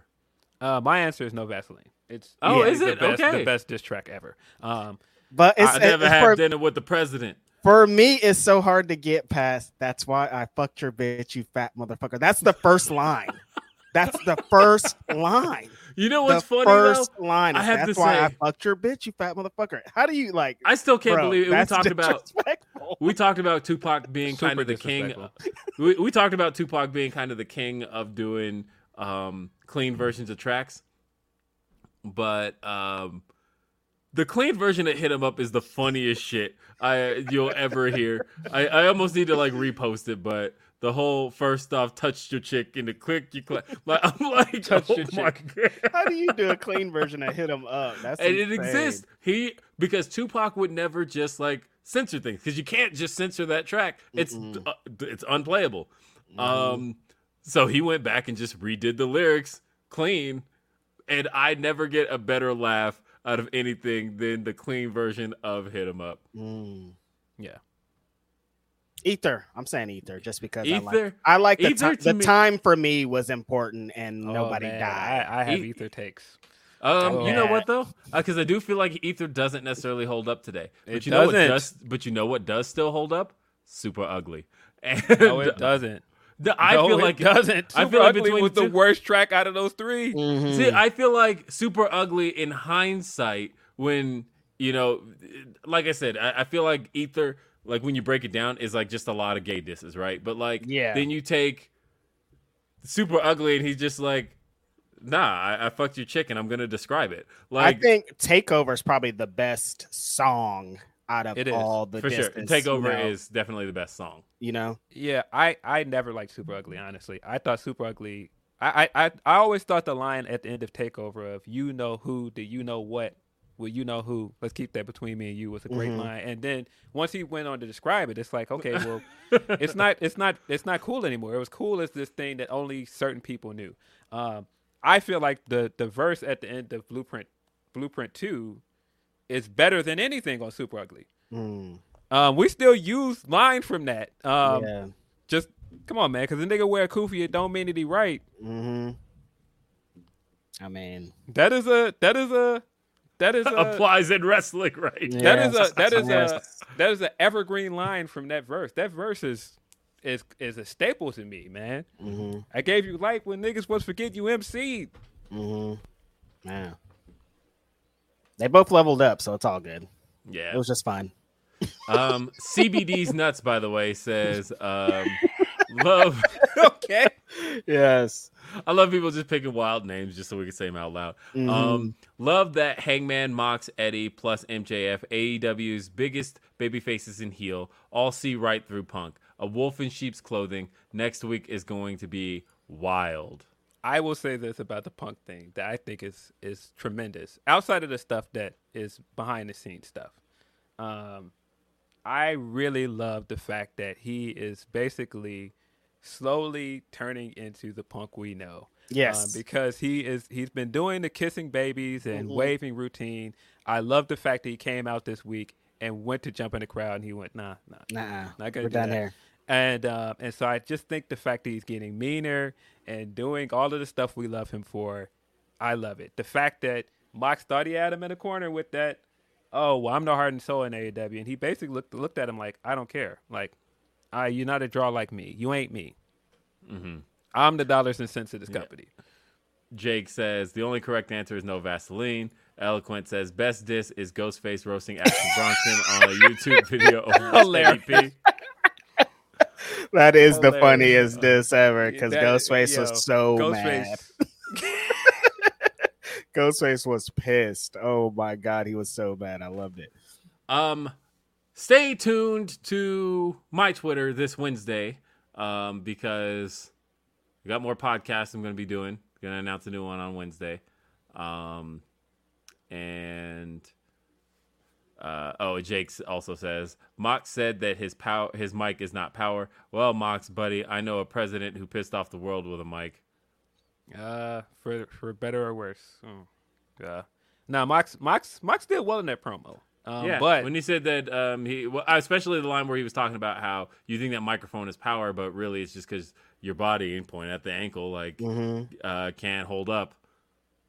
yeah, Mox is Mox is great. I thought Yeah. I thought him coming down slowly that whole time and making him wait, and Punk doing the doing the Snow Snow Angels. Angels. doing it. That segment was so good. I'm sorry, that segment was great. Um, and man, by the way, we didn't talk at all about Kenneth Omega making his way back. Oh, my yeah. God, I don't know how. Man, I've been Yeah, trying to wrap the show up. I've been trying to wrap the show up, but yeah, Omega's back, and uh, that's the the biggest. I mean, that should have been the biggest thing to come out of this week. Um, Yeah, that's kind of been thrown to the wayside with this. Point. I know. I, I posted that video of Billy losing it, um, and that was a genuine reaction happening in the moment. But uh, I wasn't sure how they were going to do the intro. They did it the best way possible. Mhm. Where I thought thought Justin Roberts was perfect there. They handed him the note, and he's like, "Okay," and Mm-hmm. then just launches right into it. They played the the music. Everything was perfect. Um, they found a way to do it as a baby face, right? I love how were the crowd was still skeptical though. They were like, Yeah. "We have to hear him say Kenny Well, Omega yeah, first. with each I said this on day after dynamite but with each thing he said they popped louder right when they were Mhm. like that's a kenny omega thing oh that's a Mhm. kenny omega thing when they were like uh he's the longest reigning aew world champion they popped for that because they're like, oh, that can't be anybody else. And then they were like, and he's about to have his first match in 277 days. And the fans went, uh, okay. And the line I liked to to turn it because uh, turn an old heel thing into a baby face, like say he sometimes flies out of no, uh, uh, damn it, voice crack, North Carolina. Um, but uh, and then but then we're like, but his favorite candy is the Charleston Chew. They're in Charleston, West Virginia. Um, and So great. Uh, yeah. somebody somebody in our chat said what the best best diss tracks of all time was the Bugs Bunny record from Space Jam, which is bugging. That's what he's talking about. Which, if you guys don't know, that is written by one Jay Z.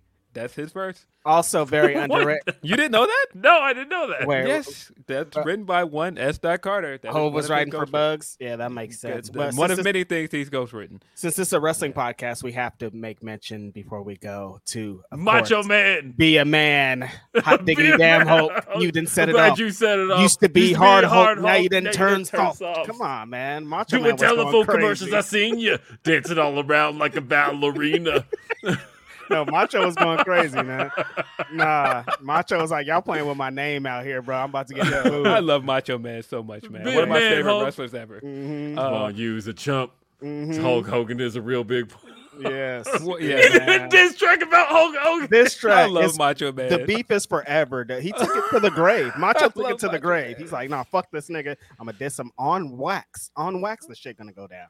oh, I Yeah. love it. But Keep yeah, that, Oh, and he kept that same energy forever. But yeah, Kenny Omega. The the thing that I love about AEW is that A- AEW knows how to reward their fans. Because Yes. I think everybody knew Kenny Omega was coming out, and so it would have been very easy to go, well, keep it a secret. It's not going to get a pop.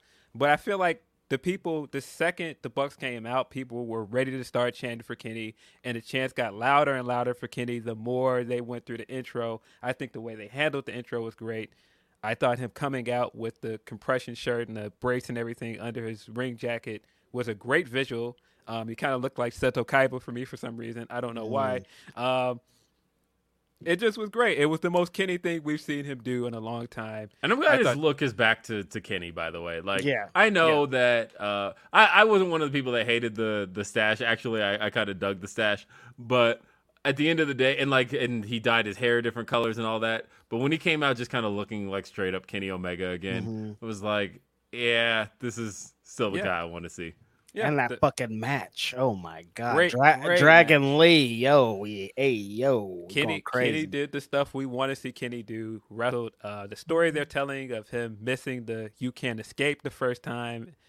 The first time he hits it, after that, it's gonna be a huge pop. I think everything that he's done storytelling wise, the stuff he said in the promo afterwards, which he was getting a little spicy in that promo, um, but basically saying like, "Yo, if this is what you came here for." If all elite wrestling is what you came here for, our presentation of wrestling, then that is still here.